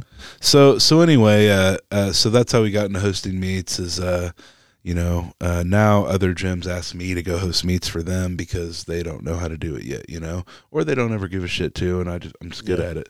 So I'll set that up for them. I'm like, look, I'll do the entries and I'll get the money off of that. I'll run the whole thing. You don't have to worry about it.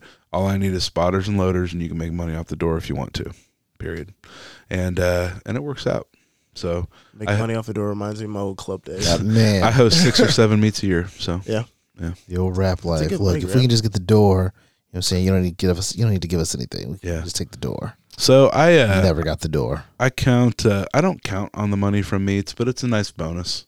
You know, um, it's one of those things that when uh, something happens or life happens or something's fucked up, your budget doesn't take care of it. Yeah. And so you know that's where that'll come in handy. Or oh, might. I got a meet coming up in a month. I'll be able Like- to bounce back from this. hey, I'll I'll let you know right now. I uh, this last meet it paid for our family's Christmas so that it didn't suck. You know, um, you know this meet it made it so that you know as my account gradually declined over the last seven months, it got me back to normal. Yeah. you know, and hopefully I can keep it there. And if I can't, then the meet next month will, you know, and uh, so so it's part of our lifeblood of, of what we've used to to be able to support my family now, and uh, and but I don't ever want to be greedy in that. Like I always want to be putting on the best possible product, and now I'm spending more on the meets and trying to make everything way more grand. Um, by you know having, I want to get a better set of judging lights. I put up a better backdrop this year. We had better apparel. Um, I invested more money and time into having better apparel, and then I made more money off of it Yeah. um, because I gave a shit, you know. Um, so so that's where uh, that's where we can do better. I thought the lights were great. Yeah, Yeah, yeah, I mean, you had the lights, you had a TV, you had Yeah. the, the the huge TV for the. So the next step is uh, maybe even getting like a rig that can go over the top of the platform and putting a TV on it that has the lights on it, yeah, um, something like that, where it's like more of a big national type stage. Um, what, what my goal is to in uh, local meets is a lot of people do our meets and then go compete at bigger meets. at nationals or whatever. And I want everybody to get an experience at our meet that's going to make them ready for the big stage. Yeah, Like people that do our meets are ready for the next big thing. Um, agree with that. They're not shocked when they get there. They're not shocked when the judges are strict because my judges are good. Um, everybody walks out with a lift that they earned. Um, you can't say that about everybody. You can't say that about every meet. You can't say every meet prepare, prepare somebody to go to nationals. every meet and every federation. Yeah. So uh, so that's why we do things the way that we do them, and that's why uh, we started doing that, and then um, and yeah, it turned into something that's good at helping us make a little money, but. Uh, and, but that also makes the gym better too. We ordered six thousand dollars of racks this month. you Yeah, I saw that. we've we've probably spent well over ten thousand dollars in the last two months on the gym. Actually, more like fifteen. So Powerlifting is a very expensive sport. it is. Yeah. Like it, for the little amount of As soon as I think I'm, as soon as play- I think I'm fucking done building that gym, I'm gonna have to buy five bars. You know, it's like yeah, I, I know that's coming. You know, um, you're never done. Mhm. Your equipment's never good enough. It's never advanced enough. It's never. It's never okay. well, it's a, it's an evolving sport, and it's also it's been around for so long, Yeah. but it's it's rapidly growing a lot more. That's Uh, probably what makes us different from everybody else. Is a lot of the gyms that you go to, the gyms with the mismatched dumbbells and the gyms with the dank, dark atmosphere, whatever. Is sometimes they don't ever evolve and then they die. Yeah, We're gonna evolve and stay alive. I agree with that. So I, I mean, I, I talk to you all the time, and you've got that's why know, we have style. Pretty, pretty big plans, and Yeah. you told me about some of the things that you want to do, and it's yeah. it's you've you've created a very inclusive environment for Yeah. everybody who's either starting in the sport or who's actually really great in the Yeah. And I think people can come into strong barbell and still have confidence whether they're weak Mhm. as fuck or whether they're Yeah, strong totally. as fuck. Know? Uh, beginners, intermediates, and advanced should all feel okay there. Yeah. Um, and everybody should feel welcomed in some way. Like people are willing to help you, people are willing to spot you. Some people get a bad experience, but if they do, it's because they're really, really fucking soft. Yeah. Because we're not that hardcore, and uh, for as good as we are at it, we're not assholes. We're not hardcore. We're not tough guys. Um, you know, and that should start at the top. It always should, and uh, I think that's why it is the way that it is. But, uh, but yeah, you know, I've got one year plans. I've got three year plans. I've got five year plans. I've got ten year plans. Hopefully, I get to all of them. Yeah. You know. Like what are you, what are you, what are your some of- some of your biggest goals going forward? Um, Like personal I life think- wise, owning a gym wise. I think some of my biggest goals, uh, you know, obviously I want to make my my kids' lives as painless as possible. You know, I want them to have some of it, obviously, Yeah. but uh, you know, I want their life to be painless. I want something to be concrete and a foundation for us that we always have to stand on. And uh, you know, I have, I you know, I've I've also lived with some failures. Like I'm still in my starter house, and we've been married ten years. You know, I don't want that. You know. I want to move into a place that's way too fucking big for us, like you have right here, right? You know, um, but I've also made decisions that I thought were going to be based on happiness that kept me from that. You I'm, know, I'm married into my money though. Hey, smart move. Smart move. the uh, but that's the thing is it's like, look, you know, um, there's way more successes than failures, Absolutely. and uh, and some of those those things that I see as failures, they're not failures, but they are, you know, things that happen because of decisions that were hopefully made on something that was even more pure than being Yeah. in a bigger place. You know, And I think that just comes from, like you said, like a, a failure is a failure depending on who's looking at it. You know what I'm Yeah. saying? It seems like you're really happy where you're at, really content. It seems like your kids are getting Yeah. everything that they want. It seems like your your marriage is, Absolutely. you know, is thriving. So, you know, a failure is just like, oh, I wish I would have made this move to put us in this position. We're not in a bad position, Mhm. but I'd like to be. I would have liked to have been here. I think you always want more for yourself, but sometimes you have to take a step back and be like, "Holy Yeah. shit! Like, it could have been so much worse. Look at what I'm doing right now. Yeah. Yeah. Like, I mean, I own a gym. Well, I think our lives would be a lot scarier if we did pull the trigger on the bigger house, if we did do this and that. Like we live comfortably, you know, our house isn't tiny, but it's, you know, with two kids and two dogs, you know, we'd rather be in a bigger place. But uh, you know, we were able to make a decision to be more stable. You made a sacrifice. I still got to leverage it to build a gym. You Yeah. know, like that's important too. yeah. Um, so maybe maybe we stayed in our five year home for ten years, but you know, if we end up there for thirteen years, but then we get you know ten more years of happiness, then I'm psyched. And you've probably got equity, perhaps you know, built into the home. Yeah. you Yeah, the know, market should be doing pretty good still. Yeah, Um, Irv Gotti said uh, one time, um, right when uh, when um, Murder Inc. went under, they they were doing like an interview, and he was in like one of his one of his uh, condos or whatever, and Mhm. they're like, you know, like what did you what did you do? Like, you know, when it you know, when the feds came and when they took everything, he goes, Well, one of the smartest things that I did was people thought I was crazy, but I paid cash for all of these houses. Two Yeah. million cash, two million cash. Like I paid cash for all of these. So when Murder Inc. went under, these houses actually saved me because I was able to flip them. I was able to do this, that, and the third. So it's like, yeah, like it could have been way worse. So I'm just grateful that I had the foresight, you know, then to be like, you know what, this money, let me go ahead and just blow it on this, and now it'll let now it lets me do this, that, and the third. So it's Right. like you know, perspective, man. For sure, for sure, absolutely.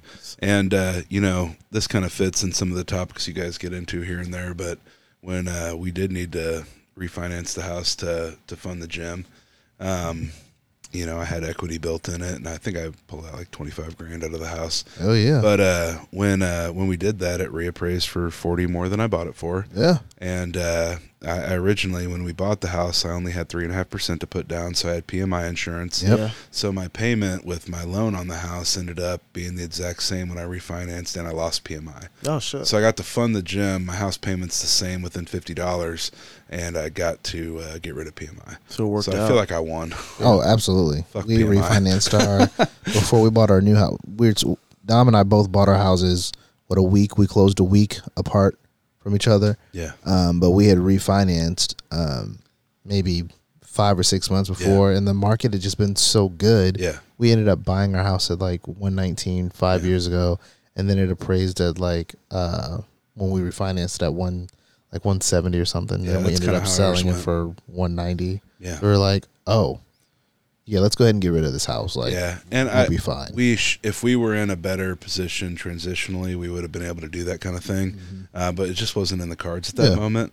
The thing that sucks is when you know better and you're like paying the same for your house that you pay for one that's twice the size. That's like- what we.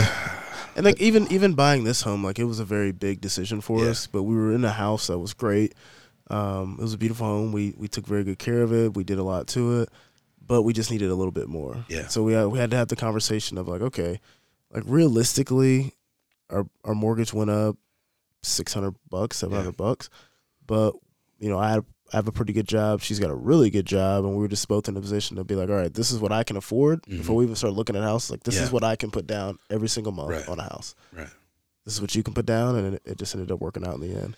Yeah, and uh, really, I mean, I honestly like my house doesn't fucking make me happy. I don't give a shit about it as long as I have a place where I like to do what I like to do. Yeah, and my kids are stoked and it's warm and it's cool and all those things. Uh, that that part of it I don't really give a shit about. Um, you know, because I grew up in smaller houses. My parents live in a great house now. I wish they would have had that when I was in it. uh, they live on like a sweet sweet farm and now. it's strange, strange how that works. yeah, no shit. Yeah, I grew up in an apartment. My mom's got like a four bed, four bath house now by Yeah. herself. Exactly. Like, real appreciate it. So Weird. Where'd all this extra money come from? uh, so uh, so for me, like you know, as long as we get into a different place by the time my kids are in high school and I can get them in the school I want them in, then uh, that's all I give a shit about. But the elementary schools are great, and it hasn't been a problem. And geographically, we're in a great spot for us. So, Yeah, um, so you know, we're still gonna get the things that we want to get, but it's not gonna be at the time we thought we were gonna get them. yeah. Well, I feel like this was a Casual as fuck conversation. this I'm going to be a- honest. this was a more of like Super that cash. No, no, I thought it was great. No, I think it it's was, great. I think it was more of like I'm sure most of the podcasts you've gone on have been a little bit more informational in regards to powerlifting and all that. Yeah, And I feel like this was just an opportunity for people who are in the powerlifting community just to get to know you as a person. yeah, You know, I thought The I, man behind the I power kind of I kind of thought we would talk a lot more about powerlifting, but at the same time, I'm not disappointed in the fact that we didn't. yeah. feel like no, we I think that people you- get really shocked that that's like you. not what I talk yeah, about. it's like we know? got we got to know you really well. We got to know your life. yeah. I mean, I have some homies who had some questions they wanted me to ask you, but I'm also at a point where I'm like, Fire a couple. I'll be do I, quick. do I really need to ask him? Uh, one of them was he's like ask him about training intensity Yeah. and recovery Yeah. and what his thoughts were on that. four days a week, two upper, two lower. Uh, recover as hard as you train. Uh, you don't need to be there five or six days. Any client I've ever taken that did five or six days and I programmed for, they never fucking ask for more. Yeah, That's how it is. I mean, I I, I, If you got more time, do more back. I started training every other day, and that, Yeah. that worked out really well for me. I don't know anybody that eats well that has a problem recovering. Yeah. So if there's a problem, fix your diet. And then the other question was tapering off before meet, which Mm. I, I mean, I think that that's a very easy Yeah. thing to do, but a lot of people Yeah, it's don't do not it. hard. Like- so tapering before a meet, like it's just important to uh to like Ryan and I really never cut intensity. No, Um, you know, we keep intensity high, but we always keep it achievable. Um, I think where people uh, would have a bad experience with that is if they uh, peak early, push too hard too early, um, push too hard too late. Um, there's a time where you know you you need to be peaked, and it takes somebody somewhat experienced to figure that out. I think uh, some people are always ready, and that's fine. Um, but for me, like I uh, I pretty gradually cut volume, and usually I cut it in their accessories um, and their secondary movements, not in their main movement. Yeah. Um, because we we typically keep people in a strength block through their main movement the whole way. And what I mean by a strength block is that uh, you know we keep people working in a range where they're always gaining strength, not necessarily hypertrophy. I do that with my accessories, um, but uh, we keep people in a strength block. So uh, I feel like our athletes, um, Ryan and I, program totally differently, but we still both probably want our athletes always feeling like they're about ready to compete in about eight weeks. I think it's just also part of the athlete not following the program, but not Mhm. over push themselves. Because like Yeah. You have the like, there's times where I always gotta out. tell my athletes to hold back, like stop I go. I go super conservative, man. Like I'll go, like we went one day, you know, Ryan had a you know a, t- a top a top a top single, basically a PR Yeah. or a max out rep, and so uh, I did you know not a PR, but I was also like I I have some in the tank, but I really don't think that I need to necessarily push myself Yeah. currently, and I think that's where a lot of guys end up shooting themselves in the foot in powerlifting is that hmm they're not able to put their egos aside, so they go into the gym or they want to work out with their friends, and their friends are doing something, but you're on a Yeah. program, and you're like, "Fuck it, I'm gonna max out anyway." Yeah, it's it's both. There's two evils there. One evil is not trying hard enough, and one evil is uh, trying too hard. Yeah, And uh, typically, my clients' side, they're not as mature as you. They're not as cerebral as you, and so uh, a lot of times, like most people aren't, you know. And uh, a lot of times, uh, they push themselves too hard, and I have to pull them back because they're trying to be somebody they're not, or they're trying to be what they want to be, and uh, not who they are. I want them to be comfortable with who they are, and then put in the work to get better. yeah. If that makes sense. I mean, there's been plenty of times where during the, this last prep, I would just straight up text Silva and be like, Yeah. "This is what I just did. What do you think?" hmm Or I'd be like, "You know, I just did 450 was super easy. Should I jump to five? And he'd be like, "No, you should earn it." Yeah. So I want you to do 475. See how that feels. Yeah, and, of that, and that made a lot more sense to me. Uh, so uh, I think this is the theme of our conversation as we get into one thing and it ends up into another. Yeah. It's probably uh, better for your mind. And uh, so I have you know one client that I work super close with that uh, I've become close with as a friend, and he'll ask me questions. He used to ask me. He doesn't do this shit anymore. But he used to ask me questions like, uh, well, "What do you think of where I am?" And I'm like, "Compared to who? Yourself or everybody that you want to be?" Yeah, And uh, I'm like, I wish that you would love yourself more about this because I know that's easy to say coming from the thousand pound squatter, but I don't give a shit if it's a thousand or if it's 500. I want you to feel great about you. And if you can look back at the last year and honestly think that you got better, then you should be pretty fucking proud of that. And and and I don't want you to talk bad about yourself anymore. This is bullshit. And so finally, I've got him locked into the process of his own self you know and that's what that's important of it's like you know are you going to come home and be a shitty dad because you're mad that you're not somebody else no like you need to come home and feel good about you and what work you put in and if you feel bad make it be about something you didn't do because you could have been better you got, to make it fun, and you also have to love, like J Cole said, love yours. yeah like even in the like the meet, you know, guys will talk to me all the time, like, "What do you think you're gonna do?" Yeah. But at, the end of the day, I'm going in a meet, and I'm gonna hit the numbers that I want to hit my head. I don't. Yeah. I don't give a fuck about these other guys. yeah Like I'm gonna cheer them on. Would I? Would I love to have won? Absolutely. Sure. But at the end of the day, I'm not gonna fucking kill myself or Right. you know over over the fact that you to know, I feed what somebody yeah. else thinks I Like, should have done. I, Yeah. I'm, I'm gonna go in there with numbers in my head that I know I should hit, and if I hit them, I hit them. Um, I think the last question someone asked was cutting before meet. yeah it's stupid if you're not good Yeah, i mean so here's. I think it. I honestly think it, it hurt me a little bit. Yeah, it probably did. Uh, it's just an unnecessary stimulus. Uh, you know, especially if you're not in a position where you're, uh, you know, doing something super significant for your class. Now, even if it's significant to you, that's okay. Uh, I'm okay with that. And uh, and I think that you know sometimes that Ryan and I get a little jaded on things like state records that we don't give a shit about. Yeah, Like I think I have like four, but I don't even know what they are. Like I've never looked. Like I, and one time I did look, they were all wrong. because I never submit them because I don't care. yeah, Uh, but that's just me, and I can't hold my views against other people and what they think is successful, and, and that's a flaw in me. Um, but uh, I think that so what he's talking about is when you go into a meet, like let's say, you know, I've got a I've got a high school athlete at 17, and before the last meet, he was at 186 pounds and he cut five pounds. He should have been at 195 for 198 and been as strong as possible. Yeah. uh, that would have been more productive for him overall because what he did by cutting weight was set himself back. So, however many years he gets to train, he just lost however much progress he had in the middle there from all the weight that he tried to cut when he was at a deficit, right? And so he held himself back. Now, he was really proud of some records that he set, but he had a pretty bad meet. Um, he had all PRs, but it was still a shitty meet. um, and so the thing is, it could have been so much better. Uh, one of my jobs is to teach people how to win, and I didn't teach them how to win. Um, so we had a half hour meeting the other night and sat him and his dad down and said, Hey, here's what I want your training to look like from here on out. Here's what you're not doing that I want you to do. Here's what the weight classes are. And here's what I want you to weigh. Um, I'm thinking about you for the next five years, not for the next five months. Yeah. And, and you need to think about you for the next five years, not the next five months. I think I'm just gonna Were tell they receptive? Totally. Yeah. His dad was, is a good, great person. I think the toughest position for me is that I compete at 198, and if I don't make 198, it's only 198 to 220. Yeah. So it's like a huge weight gap, It- and I usually is. I usually walk around at like 205. So cutting Yeah. down usually isn't that hard, and I my goal was to not be over Right. 200 pounds the whole prep, but I just was. Food wise, I wasn't really there, and diet wise, I wasn't there. So I got up to like almost 220 at Yeah. some point. At the beginning of the prep, I was like 220. I was like, well, fuck. I Oh, really- so I you are a 220 pounder. Exactly, you know what I'm saying, 198er. yeah. and I so I, but I but I wasn't used to being that big. It was Yeah. just the fact that I was eating like shit and doing whatever. So then I got yeah. down to like 205, and then like two weeks out, I started doing a lot of cardio. So the there's, of, I there's did two things that could happen. and I was like, oh fuck. And you I- can either be disciplined all year and weigh 200 and be 198 yeah, and skip one meal and make weight, or you can be fat and happy. You get two, you get you get two options, and one takes extreme discipline and one does not. yeah, Okay, or you can be big and take extreme discipline to be the best big version of yourself possible. That's what we would argue is probably the best. yeah. You know, you can cut later. And I even said like going into this meet, I was like, I really don't give a shit if I make weight. Yeah. But then I was like, I signed up for 198. I need to make weight. So So, that's we're- fine, but just understand that the change is literally like 25 seconds for me and the computer to change that. Yeah. I don't give a shit.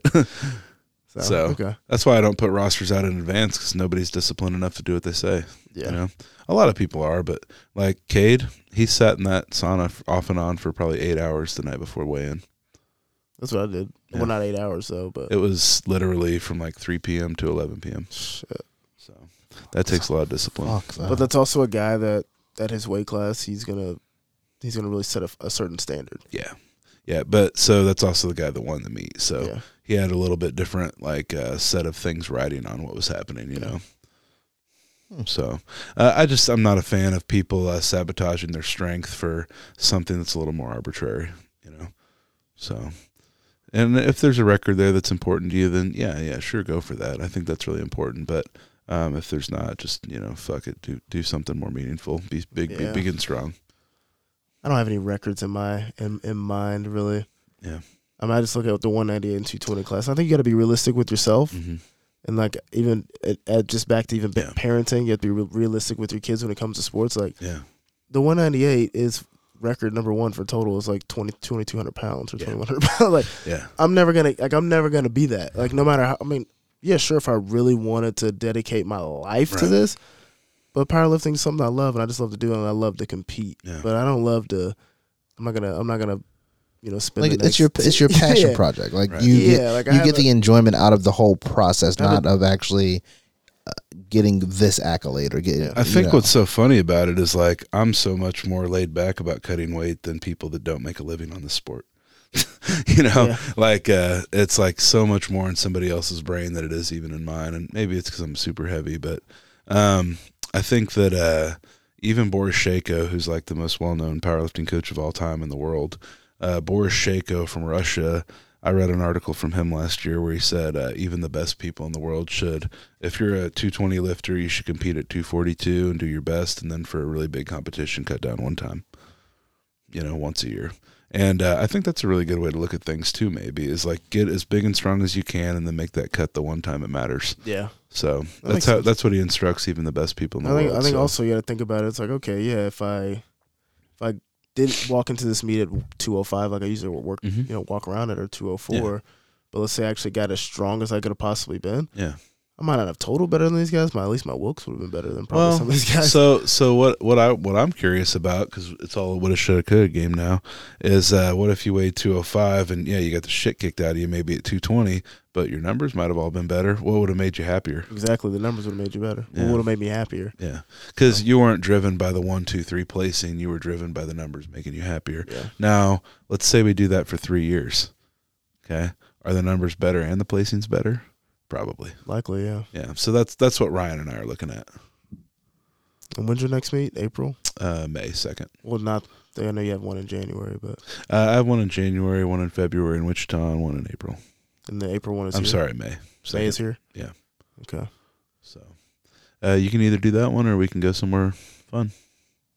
We're talking about a guys trip. Yeah, Yeah. should do it. Whitney, we're talking about a guy's trip. Oh, a, little, a little late. Oh yeah. yeah. Whatever we want to talk about after nine is our business. Absolutely. No, no, no. I mean, she's gonna hear it and be like, "Oh, when are we gonna tell me?" I'll tell you now. Hey, we're, we're thinking about doing a guys trip in February. Just something to think about. every so I've done like uh, I don't know, probably a couple dozen podcasts, and so uh, every once in a while I'll get like the day it gets dropped, I'll get a little text that's a sound bite, and she'll be like, uh, "So what's this mean?" I'm like, well, "What do you mean? What does it mean?" I, don't know. Uh, one I- I, don't know the context. so I'll tell Dom knows who this is, uh, Ed Coan. Mhm. One time I said something that wasn't even mean about Ed; it was just something, and uh, and he called me the next day and was like, uh, "Hey, so I heard what you said, and I've done this for X amount." He was like pissed at me. I was like, "And I swear that's not what I meant." but I try not to say things that get take me in trouble. don't take it too literal. yeah, yeah. But also when you're on when you're on a podcast and you're having a good conversation, sometimes you just you say shit. You're like entertaining your friends, Yeah, and I having a good time. I'm not trying to intentionally talk shit on you, but I need Yeah. to just talk a little shit on you to make the conversation interesting. Yeah, I don't need Caleb calling me being like, "Black people snort too, JP." Yeah. No, they don't. No, they don't. I'd be like, "Whatever, Caleb, you're half." Don't fucking talk to me. You don't. You don't know my life. but yeah, I think He's think a solid guy though. Yeah, totally. I think even not even to harp on myself, but on that meet, I, I think I changed my game plan too much last minute too, Yeah. and, and I, I didn't stick to what I Yeah. am comfortable doing, and I was trying to switch it up to make sure that I was quote unquote performing at my best. Sure. Yeah. So Yeah. Life lessons, I'm lessons, gonna keep right. having fun with it though. What's that movie? That's just proud fucking with you. yeah. What movie is that? I don't remember. You remember that? That's Oh, what he hold said. So on. What's that movie? That sounds okay. Hold on, hold on, hold on. Uh, what's the line? Is that from Baby Boy? That's just proud fucking with you. It's Ving Rhames says. it. Yeah, that's what I'm he's in- saying. he's in Baby Boy. I Yeah. thi- yeah, Yeah, yeah. It's that might be Baby Boy. Yeah, he's the dad. That's when we need the. That's when we need the the clip, bitch. Ving, Ving Rhames' dad's like I dad. Uh, powerful, powerful lines. Yeah. Yeah. Uh, my dad was mean to me. He would say things like, I- "I'm great friends with my dad now," but uh, one time I was driving his 1968 442, which is like a Cutlass but like hopped up, Yeah. and uh, so uh, I always tell people it's the Cutlass and the Nelly videos, but the faster version. and because that's where people see that car, Yeah. the old Cutlass. And uh, so I was driving it for a little while in high school, and uh, I, I had snow on the back window, and I was in a hurry, and I was leaving my house for lunch, and I backed in the Schwan's food delivery truck. Ah, and when I got home that night, he didn't even act mad. He just didn't make Pulp con- Fiction. Yes, there you go. This is Pulp Fiction. Thank you. Marcellus Wallace. It's like my Yeah. favorite movie. I know. I, you're right. so, um, but that his character in Baby Boy had a similar attitude. Yeah, when Ving Rhames when plays the was same guy so- every movie. So it's it's the voice. It, it put it locks him into one yeah. role. He's always got a little thin mustache and that voice. Baby and uh, so uh, my dad, he's didn't even make eye contact with me, and he goes, uh, "I was like, hey, I'm sorry, I backed the car into the thing. I was probably 16, and he goes, uh, no, it's no big deal, man. It's not like they make those anymore." it's not like they make that bumper anymore. It's like, Don't even worry about it. don't even worry about it. It's not like I can fix it. Yeah. I was like, shit. Man, Not even mad, disappointed. man, I've personally just had to live my life like that, and I think it makes my life a lot better when I just don't stress myself out about things, especially shit that fucks up. I've gotten Like a- better. She'll freak out about something in the house. I'm just like, you know what? Like if that glass fell and it shattered, Mhm. I'd be a little upset. But you know what? The glass is still shattered. Yeah. Like it's, Yeah. it's still shattered. Still broken. You know, I so I still got to pick up the shards. As I've gotten more stressed out, I've gotten way better. Like, you know, I handle situations that are tough a lot better now. Yeah. Um, I'm able to, uh, I'm not going to lie, man. I, I only did it a few times, but that meditation changed me.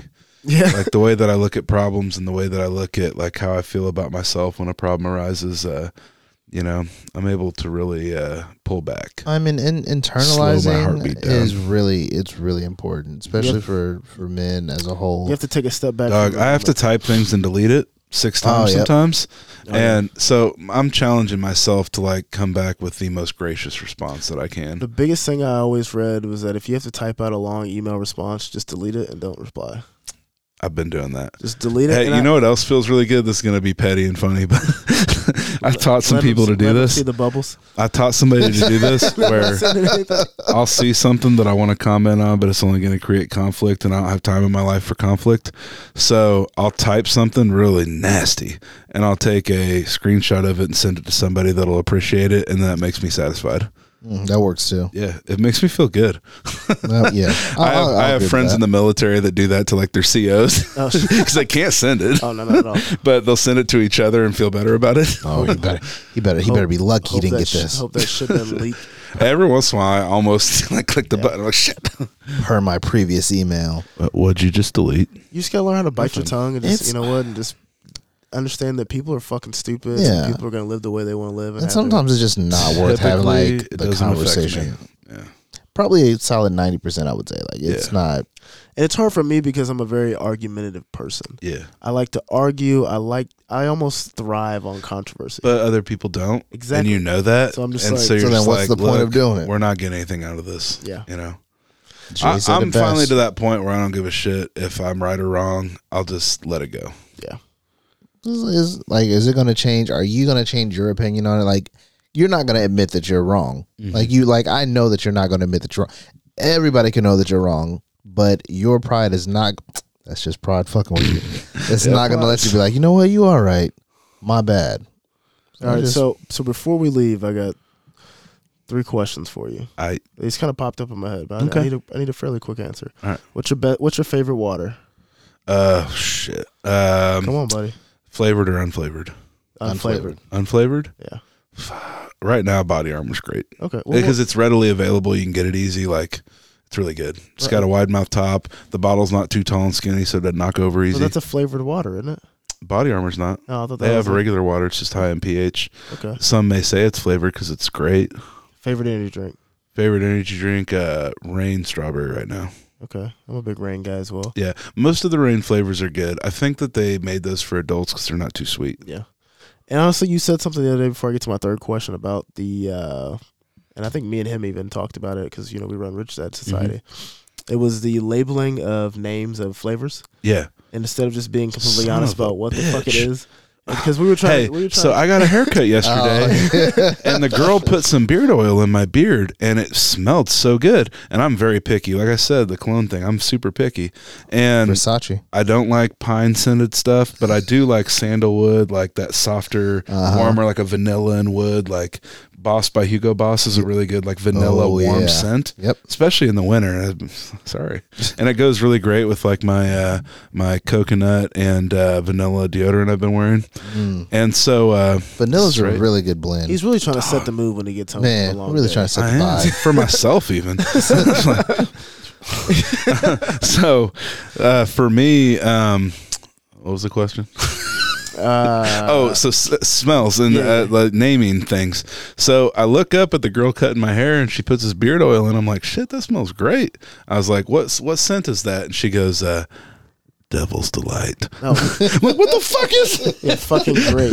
Like the stuff I put on is sandalwood. I'm gonna call Walmart. Hey, do you guys have that? It's it smells like Devil's Shit. Delight. It's a devil's ball. Sa- no, it's a You devil's fam- delight. you familiar with that scent Yeah. Well, I feel like a fucking corny asshole saying "Devil's Delight." Well, we were so we just came out with the lotions, and Mhm. we were trying to figure out the name. That's what I was telling him. I was like, just say what the fuck it is. yeah, Like honestly, like, and I and for me, people people don't give a fuck about the name. yeah, You buy a product because you like the product. If I'm if I'm shopping for lotions and I like scented lotions, right. I'm gonna crack it open. I'm gonna smell it. I'm not even gonna look I'm, at the fucking. I'm cool with you saying like if it's a pine scent, if it said aspen, and then underneath aspen it said like Yeah, piney wet- and wet. warm vanilla. yep Cool. But I just want to know what it is. And here's what set me off on it because uh, he saw me do a rant on it. I, I was trying to buy beard oil and I know what I like. I like sandalwood. That's what I wanted. And so all these companies. So I Google beard oil. So what are the next seventy five advertisements I get on Instagram? Beard Fucking oils. Fucking beard oil. And so there's this one that looked really cool and it had great reviews. And I was like, okay, cool. And they're like, it comes in eight scents. And I'm like, oh, I can't wait to know what they are because I'm super picky. They were like, Viking warship. and I'm like, I'm like, who's the asshole that sits here and comes up with this shit? Like, This guy. I'm like, uh, hey, I'm sorry. What? Uh, sorry. What? What? What? like, what do you know? How do you know what a Viking away- warship what, sound sir, what's smells that like? smell? Viking, Viking warship. what? What's Loki smell like? Yeah. You had to be there. Yeah, and also I'm not obsessed with trying to be some fucking Viking. I'm not. So get off me with that culture. I just want some fucking beard oil from my ear, from my Yeah. fucking beard. Yeah, dog. Like, and so all I want is it to say sandalwood. So then we named it Vanilla and Pine, and and, Yeah, and left it super simple. It's yeah, like, dog. Uh, And every single person that sees it knows exactly what it is. Yeah. Exactly. and it made it really easy to sell. Like, oh, what's that scent? Literally And at vanilla the and end pine. of the day, everybody that when we had it out at the vendor event we Yeah. did, they smelt it. That's Yeah. all they cared about. Is what it smelled Yeah. like. They didn't Hey, even look at the. So fucking let's think of this too. What if they order it and it's, you know, Ragnarok? I'm like, okay, Yeah. cool. Now it smells like shit. Now I'm never going to order anything from them ever again. Yeah. But what if it says vanilla and pine and I'm not like that great with it? Like, Okay, so let's But- say we love the first one, the second one we're not that into. Yeah. They knew what they knew were what- getting I- into. I- what I fucking knew- signed I up for. What I was Yeah. getting. At least it's accurate. Yeah. And then Yeah. then they can trust you the next time. This this is a fucking Joe Rogan podcast today, Yeah. man. Yeah. Two and a half hours. Uh, Damn, who's your, sorry. No, I don't give. I Two twenty nine I oh don't seven. I got nothing going on. I feel like it's been a half hour. Doesn't doesn't phase me at all. Yeah. Uh, who is your? I'll ask you another question too. Who is your favorite powerlifter, and what's your favorite gym besides yours? Well, super training gym. Okay. Not everybody gets to go there. It's awesome. Yeah, and I would love to go there sometime. I mean, I think there's some there's some like pristine gyms that are like whoa, like hybrid or like uh sand strength in uh San Francisco. I don't really want to go though because they named it after some stupid comic show I've never seen. like everybody that's obsessed with cartoons and shit, I'm like, no, I'm not into that. Hybrid Method's in That's Miami, fine. isn't it? Or That's they have a location in Miami? Hybrid? Yeah, Miami. Yeah, I almost went there when I was in Miami, but I ended, Mhm. ended up going to because it looked too nice. there's places I haven't been like quads that I'd like to go to and some places like that. The Indy City Barbell, I've got a friend that owns that. Most of the places I want to go to, I want to go there because the people I know I'm going to Is talk that dude to. really only 22? That Who? owns it? Indy City Barbell? Uh, no, Steve is like my age, but Garrett is 22. He helps manage it. Okay. So Yeah. The quad gym is cool, man. It's Yeah. very big. I wouldn't say it's it definitely don't have a lot of powerlifting equipment there's in a lot of places I'd like to go, man. Like there's so many I'd like to go see. Um, there's some I don't give a shit about, but We so some of the guys like Aaron and I discussed like doing just like a tour, like because I, I do some films, so we're like, eh, when we travel and go to gyms and we'll fucking film it and we'll do our little review on it and Yeah. have a fucking blast. yeah, I mean, I've been to some really cool gyms, and I've but what always stands out is who you see there. Yeah, that's true. You know, um, like it's cool to go to Chris Duffin's gym and be like, oh, like these are the things that you have developed out of your brain. That's cool. Yeah. Like, tell me why. You know, and then I get into that. You know, um, stuff like that. I think is really cool. So I thought you could go to super training. You can, but it's kind of hard to. Like, it's a free gym, but you have to like be in the know. You You know know? somebody. And then on Sundays you can go. It's public. Ah, okay. So they have a public day and they have like a store there. But if you want to go there any other day, you got to call them. Like it's like my gym. Like I'm there all the time, but like I might have a doctor's appointment and not be able to let you in. Yeah. you know, it's like we're a private gym. Like it's locked all the time. It's not staffed. I don't have the money to staff it. Um, so people like, need to understand it's private. Like somebody called me this morning, didn't leave a message. I'm like, hello, like is this the gym? I'm like, well, yeah. If you want to talk about the gym, what's up? Yeah. you know, you gotta. I gotta. It's private. Give me a shout. Yeah. Um. Yeah. Cause I when I went even the other night when I went, um, someone let me in and then I had to hit you up and be like, all right, I, I keep forgetting that no one's here. Yes. So how the fuck, how can Yeah. we pay you? Everybody's cool about it though. It's no big deal. Uh, You know yeah, I'm good for it. You know, there's there's solutions. Um, so uh, there there's six brothers here. What do you? I don't want to talk to them. Yeah. no, but uh, it's they're here to left. should we? Don't should trust 'em. we? Well, let them in. they just turned the music to Nas. Ooh, solid, solid music selection. so. I, I'm very picky about my hip hop. oh, that's a, that's a good. I don't know a lot of it, but I'm super picky. But what. I do know, I really know. do you like Az? I mean, Nazy or Az is like, he's really just another form of Nas. Yeah. Well, so AZ, like the legendary album, when I caught on to it, I heard it at the barbershop. Of course. it's also where I found J. Cole. Um, Of Even though he's super popular, like that's where I heard it, you know? Yeah. Yeah. And so, and then I didn't hear a song that you would have heard on the radio first, you know? That's that's. I mean, uh, the warm up tape was my introduction into J Cole, and Yeah. that. Oh man, 2009. Hell of a nine. project. Oh my. And I only knew about J. Cole because he did a free concert at MOS. yeah. Uh, so I liked uh, Boy Meets Girl, that song uh, from uh, AZ. Okay. Yeah. Yeah. yeah okay. It's okay. just, it, it, it felt to me like hip hop from like 1998, but Yep. it was in 2017. Yep. And maybe that's not a good thing. No, but it was good for me. That's I the sound. so. That's the sound I Yeah. like, though. yeah. I love that sound. Yeah. I, I mean, miss if you it see every the day. if you see the records on the wall, yeah, he fits m- in. Maybe only three of these were in the last decade. Yeah. You know. Uh, so today I put uh, I put a little queue of songs I wanted to hear because J Cole was on, and so I queued up uh, Lost Boys Renee, Yeah. um, Nas. Um, you know, it was, it was, I was feeling kind of sing songy, so it was if I ruled the world, and then uh, Imagine Solid. That. It's a, just a great song. I love anything with Lauryn Hill, and then um, and then what else do we listen to? I like Outkast a lot. Oh yeah. Yeah. I mean, Got the stank on your album on the wall. Uh, man, Crumblin' Erb on the way home. I'm gonna can't listen go- to that on my way can't go home from wrong here. with that. You know what I watched That little yesterday? background. Uh, they have a little. They have a little Finding, uh, documentary if you're ever interested in watching it. I watched uh, Finding Young Bloods. Like Mm. like YouTube has like a BET series, or BET has like a YouTube series called Yeah. like Finding. So it was like Finding Young Bloods, and uh, they played uh, eighty five. I know you waiting for daddy. It won't be long, shorty. Be patient, cause it's coming for you. Ah, great song. Do you do you think the uh, do you think the pot is helping any of your pain? No, No. no, But- but relaxation, yeah. Yeah, yeah. All right. Is it pot or CBD?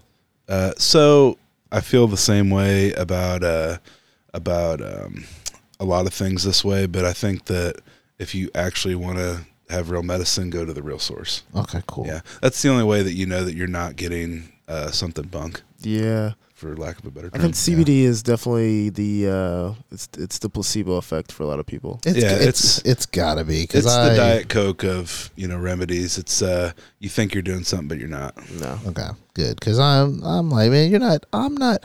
In the words of Jay, I'm not buying that shit y'all shoveling. Yeah. Well, I just find it hard to believe that there's a product out there that can cure anything. It's it's like uh, drinking whey protein instead of eating a steak. yeah. You know. Uh, it's real weird because you skipped over your favorite powerlift. We're not talk about it. if you Yeah, I do want to talk Okay. about it. So I remember that you said that. The, seg- Um, the segue was different. yeah, yeah, yeah. It hit different. So uh, I like I like some of the just the be- very best of all time, like Andre. You know, Andre Malanichev, uh, Ed Coan, people who did it to a standard that like people are like, yes. Um, his last meet, I thought his squat was high, but I really love Odell Manuel from New Zealand. Um, Yuri Belkins had some really amazing lifts. His squat started to get a little high. Um, so I really like people who do things to like just such a good standard. It- I was so man, I was shook that uh, the meet Ryan did. Dan Green was supposed to lift, and he strained his back like a week before. I would have loved to watch that. Fuck, I've never watched Dan. I'm friends with him. I'm friends with his wife Sparkle. They're great people, but I I just I've never seen Dan lift a- in person, except for the animal cage. That was really cool. Um, you know, so I really like really like those guys. You know, people like Stefi Cohen that just do things the right way. You know. I feel like Stefi Cohen lifts at like RPE 10 24 7. Uh, And she's yeah, constantly getting stronger. she's uh she can really push it, you know. She has and, great uh, quads too. She does have great quads. she's she's a smart girl. Yeah. So Stefi, what people don't know about Stefi, a lot of people think Stefi's mean. She's super competitive, and so anybody that competes against her will, will say that she's mean, you know.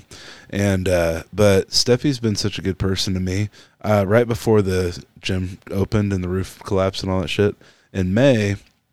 Um, so a year ago I was over 400 pounds, and then I had lost just a little bit of weight before surgery, just like whatever I could get rid of in a week. uh, for 375. so I was at 375, and uh, drop a couple things. yeah, yeah, Just, hmm, tic, tic tacs. And uh, so I was sitting at 375 for like four months, and then uh, I had messaged Stefi just to ask her about something really arbitrary, and uh, and we talk here and there, not like all the time or anything, but when we see each other, we like are really happy to see each other, you Yeah. know. And so, uh, and Hayden's great. Her husband, he's super cool, super nice, polite uh, Canadian dude. Solid Where, where's she from? Uh, she's from uh, Australia or Venezuela. Oh. I think. Really? Venezuelan. Oh. And You're way uh, off. Yeah, it yeah. was. Wow. no, she's she's Latino, and uh, she's Latino, but I think she's also a Jew. Uh, like she had this big thing about going back to Tel Aviv um, really recently, um, and so uh, Tel Cohen- Aviv's like a poppin' a poppin'. Cohen's country Jewish now. name, so Hmm. Stefi Yeah. Cohen. Um, so uh, anyway, Stefi, and she's also a doctor of physical therapy. Uh, she just finished her degree. Very smart. So I sent her a message, and uh, I was just like, "Hey, it's arbitrary thing," and uh, she goes, "Hey, how's your back doing?" I told her I was like, "It's not very good," um, and she said, uh, "As a good friend would say, have you thought about losing weight?" And I was like, "Yeah, I've thought about it my whole fucking life. I'm terrible at it. I've been fat since I was, you know, the last time, the first time I knew I was exceptionally fat, I was in like fifth grade, and." uh and she was like, uh, "But I've always been so athletic, nobody gave a shit, you Yeah. know." Until now, when I can't move, you know, because my back's hurt. And she goes, uh, "You know, don't take this the wrong way, and I don't want you. You don't have to feel like you have to post this on social media. I don't need this to be about me." Um, she said, "But let me give you my head nutrition coach for as long as you want him, for free. Oh free." wow. and uh, it was really hard for me because Stefi, I look up to, even though we're kind of peers. Um, she's doing so much on such a high level that I'm really, really respectful of her. yeah, absolutely. And uh, like she's a sensei, you know, in a dojo. And uh, so I, uh, I just said, you know, that I'm really touched by that, and uh, that might be the kick in the dick that I really needed. Um, you know, so I look at, I always tell people, build a team around you, and that might be me, that might be Dom. Like you guys are part of your team, and and I could be a part of your team in some way. I'm a part of your team in some way, and um so my team is, you know, my people at home, Ryan Silva. Um, you know, Hunter's part of my team. My guys at the gym are part of my team that I've been with for a long time. Uh, Mark Bell's part of my team. Stefi's part of my team. You know, I've got people that are that are on my team and uh, that are really important to me. And so uh, I finally had enough people on my team where I had no choice. I had to, I had to do something. So um, I've fucked around and yo-yo dieted my, my Yeah. whole adult life, and, and I'm done with that, man. When did you meet Mark Bell? Uh, right before I squatted a thousand, I was looking for knee wraps, and uh, I reached out to uh, a mutual friend. Reached us out together, and uh, Mark was like, "Yeah, you know, we'll sponsor you if you're gonna squat a thousand. Cool." gotta People be- always go like, "What do you have to do to get sponsored?" I'm like, "I don't know, squat a thousand pounds." Is Do, it? do something memorable. Yeah, Do you ever realize that, uh, like, you know, you obviously, like you said, you look up to a lot of people. Yeah. You know, like Stefi, you look up to, you know, Ed, and Mhm. maybe even Mark and some of these other guys. And but now they're they're your not only your peers, but a lot of them you can call your friend. Yeah. And then a lot of people like me and other people look up to you hmm as they as you look up to those people. Does that Yeah. ever like like how does that resonate in you? Though I mean, like you said earlier, you never expected any of this. I don't like acting any different, you know. Well, of course I just try to be myself in those situations, but um, you know, you do have to realize that some of your words could carry some more weight, maybe, and uh, and that they affect people negatively and positively sometimes more than other people affect them, and uh, so you have to be careful. Yeah. Um, you know, you have to be careful not to crush people. You know, because I could say something that's a joke and somebody could think that I hate them. You know, uh, because maybe we're not as close as I thought we were. You know. Um, what has been a sense of like there's a lot of people you know you're just like you know when i was a kid meeting you know this might be a good comparison might be a bad comparison but sure. meeting lebron james you know Yeah. like there's a lot of kids out there that want to meet you and you're you're you're that to them Yeah. Um, I've only left an encounter knowing that I was a piece of shit to somebody one time, and and and I remember it really vividly. I was getting ready for a meet a year ago at our place, and uh, so remember when I said I do too much? yeah Um, I was doing too much. Um, I preloaded all the shit onto the computer up until like 3 a.m. the night before, and I only slept like three hours. And so, um, the morning of the meet, I have people that weigh in at seven. I have to be done by 7:30. I have 7:30 to 8 to be ready to print the flights for the rules meeting at 8 to be ready at 8:15 for people to warm up for me to get everything else ready to start at 9. And that's a lot of work. And that's a lot of work without this extra step that I forced myself into on accident. I was trying to load two sessions into the computer and it's difficult software to use. Yeah. Nobody knows how to use that well. And um, so when I did it, I lost all the data and I had to manually re enter everybody and I had 30 minutes to do it in. And I was up till 3 a.m. doing it the night before and I lost it all oh fuck and uh, I couldn't get it back. And somebody had chosen that moment to try to get my attention in front of me. And I said, Not right now. I'm busy doing this computer thing. Please come find me. Or I didn't even say, Please come find me later, but like I should have said that. I wish I would have. And I looked up and it was a guy that wanted me to sign his belt. I felt like shit the whole day. I tried to find him three times and I couldn't. And uh, everybody around me the whole day knew I was upset about it the whole Yeah. fucking day. Imagine. And I mean, I got over it. Like I can't like in that moment, I was trying to make 120 people's day better. Yeah. And uh, but I still tear up like right now telling the story because I feel like a fucking asshole. And uh, I mean, that- and It'll, I mean, it bothers you, and it's it, hard. it bothers me. But if that's one person out of the last 10,000 people I met, then I'm okay. Yeah. But I still feel bad about it. and so, uh, but you know, I know it's not like LeBron or anybody like that. Like they're crazy wild. But No, but Um, I mean, but to that person, you know, like Yeah. you, like you don't understand like what it means like for someone to to think like you're worth anything. Like, hey, Yeah. can you sign this for me? Like, Yeah. you don't know what that person's encounter has been for him to look at you in a certain way. So yeah, they chose a really shitty time to ask Yeah. that question. And, and they don't. They don't, but again, they don't know. He They don't know what your day He life probably is. didn't even know. Um, but uh, but I like I always tell people in the rules meeting like don't come talk to me unless you have to. yeah. um, but uh, but a yeah. I mean, Right. it's uh, I don't like I don't know that I'm very much of a role model for people, but uh, but I do get a lot of messages from people like day in and day out that are like, hey, thanks, you're cool, like this and that, blah blah blah, thanks for what you do, and and I take time to answer every single direct message, every single question, every single thing. Um, I'd you say know, you're you're extremely uh, you're extremely engaged with the people that are interested in you. I'm You very know? accessible. especially on your social media. You Yeah. you always answer questions, and like I'll fucking get on there and I'll click on your story, and it'll be like you know it shows like the bars, and I'll be like the fucking this, because I'm like Yeah. he's, he's answering fucking questions though. Yeah. He's very on. He does a fucking video, then type the shit out, you Yeah. know. So it's I know that a lot of people appreciate you for who you are. Yeah, I try to take the extra step, man, and I try not to be lazy with my contact. And I know people that have two thousand messages in their unread folder, and it's just not how I operate. And because and, and I and it's to a fault. Um, one thing that's a problem is it's it's hard to sit down like this when this has been vibrating the whole damn night. And uh, I looked at it one time, and it was just a phone call that I can answer here when I leave. But um, you know, with my business being tied into it, I start to feel really, really guilty when I'm at my business and I'll have a friend visit me. And uh, after about 15 minutes, I'm like, hey, I gotta, yeah, I gotta get back to my phone um, because um, you know, everything kind of hinges on that all day long. Well, I don't And, think and then it's also free point. advertising. Yeah. yeah, like at some point you'll get to a point where you know like you don't have to be so reliant on you know like not not every call is going to be a call it's like Right. this could this could be the call this could Sure. be the call so it's like you know and your friends understand it Yeah. you know like your your wife understands it like when i'm at home yeah. and whitney's like oh okay well you know why don't you go to why don't you go to sleep i'm like yeah i could but i also could figure out how can we make the company better like Yeah. what is it that we can do it's Right. it's a it's a tough balancing act to be on. So you know everyone is affected, and again, if you keep that circle around you, um, is the right circle, then everyone understands the common goal. yeah. You know, so it makes it easier to be like, oh man, I, I wish I could talk to you for another thirty minutes, but I got to get back to this, and they're like, oh, I got it. Well, a lot of people also just don't understand like this is legitimately your livelihood. Right. yeah, You know, like at my job, Right. I can ignore a call from a customer Right. because it's like, yeah, something might really go wrong, but at the end of the day, like I still have a base salary to look forward to. I have, I have a fucking paycheck, like you know. It's I like, can have nothing on my schedule for a day, but then only have a free hour. yeah, Yeah. you know um you know that's the nature of having the business and and being involved. And look if i'm not busy i generate something. And uh, that's a flaw sometimes. Yeah, but it's also a good thing to be able to generate. And uh you know a lot of people love to be able to self-generate and they can't.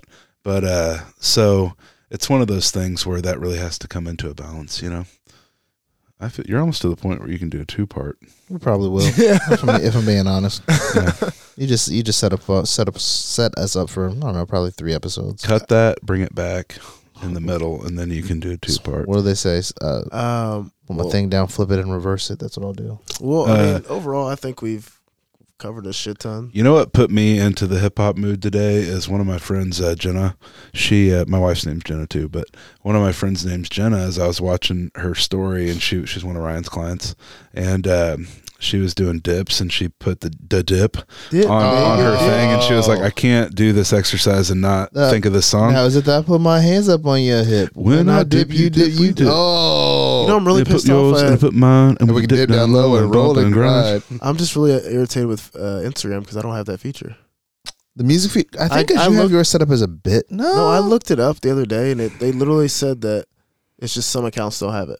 Oh, I, I Like got seriously, it. it was just like it's not like you need ten yeah, it's thousand like yeah, followers. no, no, they it's just like, hate it's you. just like they're just like they're like some accounts just don't have it. Oh yeah, Like I, I, even it. tried they need to to. do that to Android users. Yeah, I even tried to, you know, like the fucking sound on feature or whatever Yeah. that's on there. I used it one day and it told me, it goes, you've used this too much. And I've never even used I hadn't- I've, I've used it like twice. Because you've used this too much, you can't use it. I'm like, what the fuck? Like, I've, yeah, I've, I've had a lot of issues with Instagram in my in my shit. Freak but- nasty. Sometimes- that's who did that song. It is. So I sent back a video of me singing because I can't see that song without playing it. Absolutely have to. So that then that led me into uh, "Every Little Step I Take" by Bobby Brown. oh, I can't sleep. At Sorry, night. every little step. I hate it when I say too long of the title, but No, no, it's no. just the verse. No, oh my god, that's a good song. We'll song. be together. Yeah. Hold- Well, what was his rap? Uh, not a James, but uh, but a Bobby Brown. I was a telephone man guy, but that wasn't that wasn't just Bobby Brown, but I mean, Nah, it that was, was basically it was basically his record. Uh, Yeah. yeah, basically, basically. Mr. Telephone. Oh, God.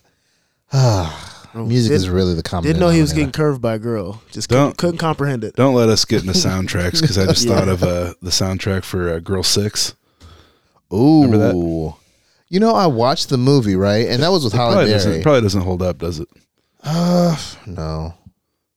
Girls. As you can as Who you was can on tell, there? I'm very, she was a uh, sex phone Right, operator. she was- yeah, Ooh. sex line. This is what ninety I'm six. very into music. Oh, and yeah. You can't tell. I love it. You know, so I, It's a I huge- always wish huge I part was. of my I always wish I was like more into a genre that I know, but I'm just. I I like. I, I like like. being I'm all like- over the place. I'm 80s. I'm like 60 to to 80s. Like I always feel bad because like Slow jams. I'll be like, yeah, I really like you know certain hip hop. I really like hardcore, like a, a division of like kind of rock. Uh-huh. Um, but then they'll be like, well, what about Wu Tang? I'm like, I don't know shit about Wu Tang. I'm sorry. And There's then some nine people guys. try to to make track. you feel. too They try to make you feel bad for like, oh, you love hip hop, but you don't like Wu Tang. It's not that I. It's, there's just so much music, I'm not the biggest Sorry, Jay. I'm I'm not not the into Kung biggest Jay Z fan. Right, and that's like hip hop. fine. It's fine that you want to always live. thought That you want to Jay-Z live your was life like that a way. little bit. Uh, I always thought he was a little of. Uh, I don't know. It's a little, little cute for me. hey, you know, everybody relax. Everybody Maybe. relax. JP's more of a uh, what is it? Uh, I mean, but if you- pit kind of guy. Yeah, yeah, yeah, yeah, for sure. yeah. I also listen to Saw NSYNC's uh, "No String Attached" saw him the other today, day, and I- Oh, I'm, I'm So- down. super I probably solid. saw you. What I don't know. It was two, three weeks ago now, maybe a month ago, and Yeah. he had no voice. I was like, "Oh shit, man, you sick?" Now I was at a show last night. I got on stage and sang. yeah, and then I jumped off. Every time I go to a show, if I like get active, because I can't really be active anymore because my back shit. yeah. And so that was like the last show I could be active for, and I had really looked forward to that. And like the lead singer, of one of the bands is a power lifter, and he came to our Ah. gym beforehand, so we were like all real invested. They're coming back in March. Hopefully, I feel better about that. Well, I've already got tickets. I, ch- I took the mic from him. I stole it and I sang part of his song, and uh, he loved it. And uh, so uh, I think what we should uh, I'll, I'll I'll end this with us. I have a question. Uh, we should each say that, and I'm not saying you guys do karaoke, but if you did it, I do car karaoke on my story quite Oh. a bit.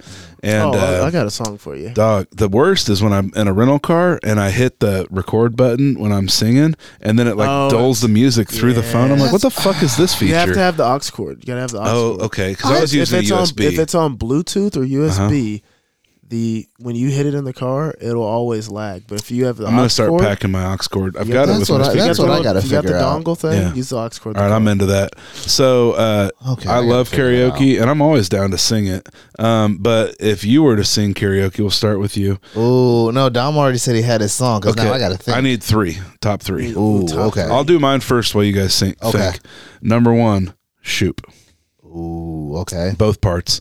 Number Okay. two, Nate Dogg and Warren G regulators, Obviously. with my buddy Nate. I've seen you do you that a couple times. because then I can say Nate Dogg and JP had to regulate, and then I do this part.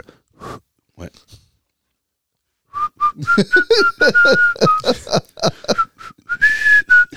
and so I gotta get that break too. Oh, Boom, boom, boom, boom, boom, boom. Um, Three's a little and then number three, I'll go with Total Eclipse of the Heart. of course. okay. Yeah. Or or if I don't do that, I'll go nothing but a G thing. So off Oh, off solid. rip, I'm gonna go Mo Money Mo Problems. That's I a like very, that. That's a Oh, very okay. go to, and I got got the record right there. Hell yeah. Um, I'm always gonna go towards that one. I'm, Mhm. I'm and I'm a sleeper pick with LL Cool J. I need love. Oh, It's a very long song, so I'll put sometimes LL hard to on do. just to remind people of how karaoke. sexual music Yeah. used to be. Yeah.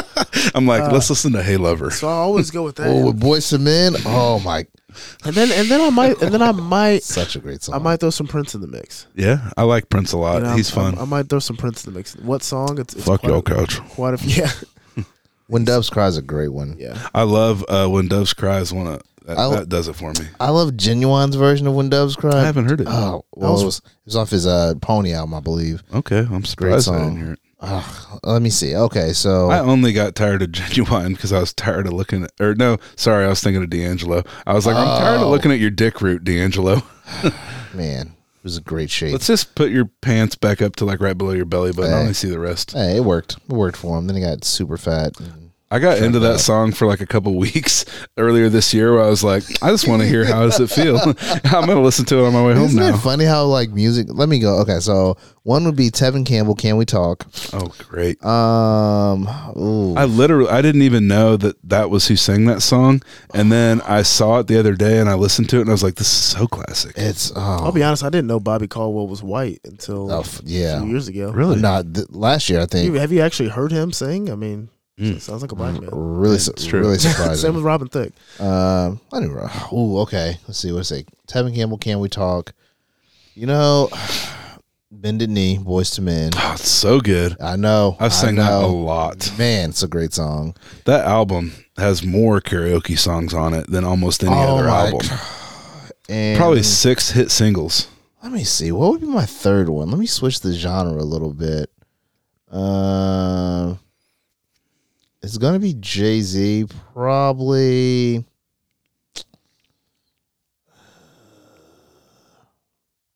What's your favorite Jay Z song? Um, be off reasonable doubt. Probably, probably regrets.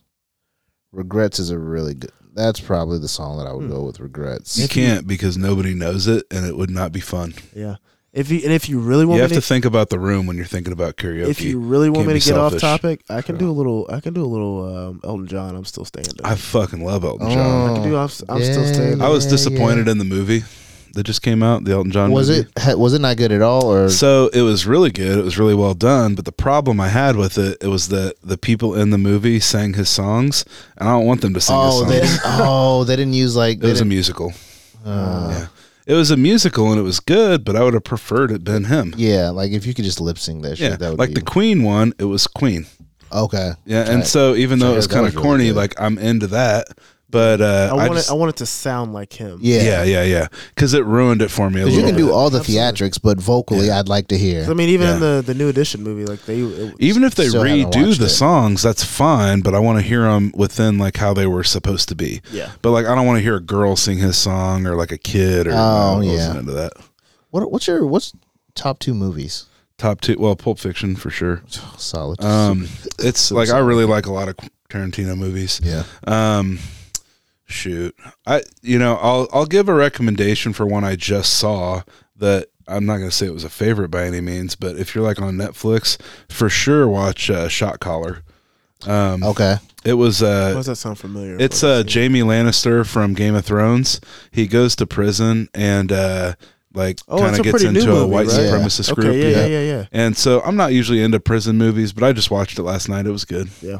Um, the other one that was good, uh, well, was fucked up, was that Jake Gyllenhaal one that just came on. Uh, Night Watch. yeah, Oh yeah. I saw Damn, that. Um, that was tough. I Saw it a couple years ago. I liked it better randomly. than you know how Crash was like real popular. Yeah. I liked it better than Crash. I think it's a Yeah. great movie because it's it dives into the idea of like this is like some legitimate shit that would happen. Like, Yeah. I so really what was a little bit bad about the movie was like they would be in a gunfight and then like two hours later they'd be like fine. Like, That's not okay. And if I'm not, mis- this is the one where he that. went to um like he was like oh, no, a no, newscast. you're, no, you're talking. No, no, I'm t- you're talking about when he's a cop. yeah, Oh, see, I, Oh, was, I was thinking of when he was the uh, news reporter. that okay. Oh that's no no no! Oh. that I movie, that movie kind of had me sad. Yeah. Not gonna lie. okay. So I'll have to watch that one. That's so the one that I was thinking about. The, his, his I'm talking about the one where him and the uh, little Latin dude that's in all the That's movies. fucking hilarious. uh, like Efrain or whatever. Yeah. He's funny. They're uh, partners. yeah. Oh no, I haven't seen that one. Night No, it's, it's a really good movie, man. It's def- Nightcrawler is the other is the one where he It's- played like a television like a cameraman where he would like he started going to like create scenes. Oh yeah, I for him remember to, that. like, I haven't seen that. He was selling them. Yeah, not, you you like it, but there's Yeah. some they're they're ba- basically two cops who are fucking wild, and like he said, they get into shootouts. They went into a fucking burning building in one of the scenes. I'll give you another Oh. one. Uh, Dirty Dancing. That's a good one. Uh, on uh, Netflix, uh, movies that made us. They do a documentary on that. Oh. That's awesome. There's also a documentary called "Movies That Almost Didn't Get Made," and they talk about Hmm. how di- they talk about Die Hard. That'd be great. It's, it's wonderful. So movies that made us. Die Hard's on there too, and so is uh, Home Alone. oh no, this is the same one. Yeah. the same one. Because that's and the they one talk about where how they're, it. they're talking Yeah. about how they almost didn't have the budget for. it. Yeah, Yeah, yeah, yeah, yeah. no. Yep. So like Home Alone, it was made for 13 million and made 700. yeah, it's fucking that's Wild. And Warner Brothers wouldn't make it. They were within one and a half million dollars of the budget, and Fox was like, "We'll make it. Just fire them." That's oh, it was like man. totally illegal, so they had to like hide a script and stuff like that. It was really Fucking- good. And they almost got rid of Bruce, Bruce Willis Oh, for so you you guys love music. You have to watch if you haven't. Have you watched The Wrecking Crew? huh? uh uh Fuck Motown. Uh, so the Wrecking Crew is a documentary that a son made about his father, who was the guitar player that played the uh, intro for Bonanza and Green Acres and all that shit. And so the Wrecking Crew was uh, set musicians that were in Capitol Records in L.A. And so all these bands that suck would have records made, and they would be the band on the track, and then they would sell records. So um, the Wrecking Crew, they were all paid like a salary, and they were set musicians for the studio, and they made like more music than you can forget that you know. Fuck. I have to check that out. It's amazing. It's really good, and it's easy to watch because it's so encap. It so gets your attention because of the music. There's so much shit and so much good content out there on Netflix Yeah. and streaming service, and not enough time. It's so watch it. funny. There's like this bass player that's like this chick with these big rim glasses, and she looks like a like my grandma looked in the 1950s, and she's sitting there like, boom, boom, boom, boom, boom, she's like one of the best bass players of all time, and you never knew her.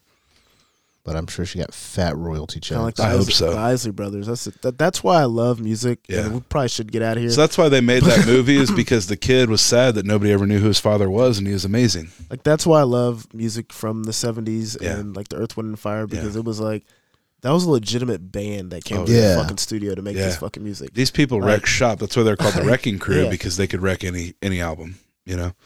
So Wow, all right, we gotta stop, but I'm having fun.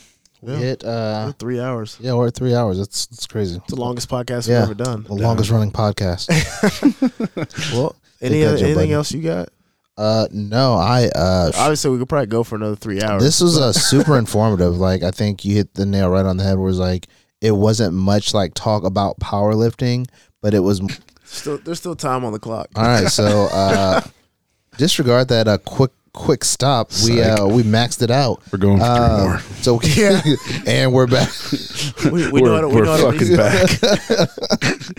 Just when you thought. So man, I think this is a super informative um, roundtable discussion. Uh, JP, thank you so much for for driving all the way up here to to wreck shit. Yeah, Yeah, I'm glad no. we're friends now. Hey, yeah, I'm, Yeah. I'm actually gonna request you. I think we can be friends in real life. Yeah, we, Hey, uh, So that's, before I was you're I was thinking about that for probably like 30 minutes. I was like, damn, before you're I think I like this guy. I didn't want our relationship to end when I left the uh, French doors of this office. Um, Weird, weird flex. did you? Uh, it's a weird flex, but okay. uh, did you wear that cardigan before you had this job that you have now, or before? Oh yeah, absolutely. I've I got it. three cardigans. It's nice. I, I'm somebody makes fun of me all the time, but I love cardigans. a solid cardigan. Pull I will- over. I It's a will- cardigan. But thanks, But thanks for for noticing. Dumb and dumber. Uh, Good job. well, shit. Uh, no, man, it's been a good, a really good three hours. Obviously, I don't think, not, I wouldn't say obviously. I just don't think we covered what we expected to cover. Sure. but it's not a bad thing. No. You know, it's like, well, I think we still had a great conversation. I conversation. try never to have expectations, or else it, Yeah. kind of sounds like Well, I like, wanted we'll to say even- what I wanted to say. We'll we'll do we'll we, we'll have like a pre-production meeting, but not really. We'll just say who the person is, what they do. Quick little And background. like we told you when you sat down, I was like, "Look, man, we just we're gonna have a conversation." Yeah. and that's that's what we did. I think it's for for your friends, your fans, and for people like us and people who listen to our podcast. It was just a really good opportunity to get to know you as Yeah. well. You know, and know, just get a new perspective on life. You said some really cool things just about like how your mindset really determines a lot about how you how you view the world. And I think that was probably by far the most important Yeah. important gem to hand out. So um, thank you for And we broke for a speaking so podcast candidly. record. Yeah, you know Yeah, what I'm saying. like, now we know that we not can't only have did he anybody squat on a for three thousand, hours. not only did he squat a thousand pounds, he's the first uh, man on the Rich Dad Roundtable to break the uh, recording limit. Yeah, So, well, there's that. Well, another plaque on the wall. We'll get something The get something sent on not over to you. Um, I don't know if we have anything else. Yeah, a little fade out music. Let's see how your boy doing. People, if I could leave you with anything tonight, I want you to know that you can make anything positive in your life if you go out with the right mindset and the purest of intentions. Make it something good in your life, not bad. Lifting, whatever. Amen. Rich Dad Roundtable. We are out.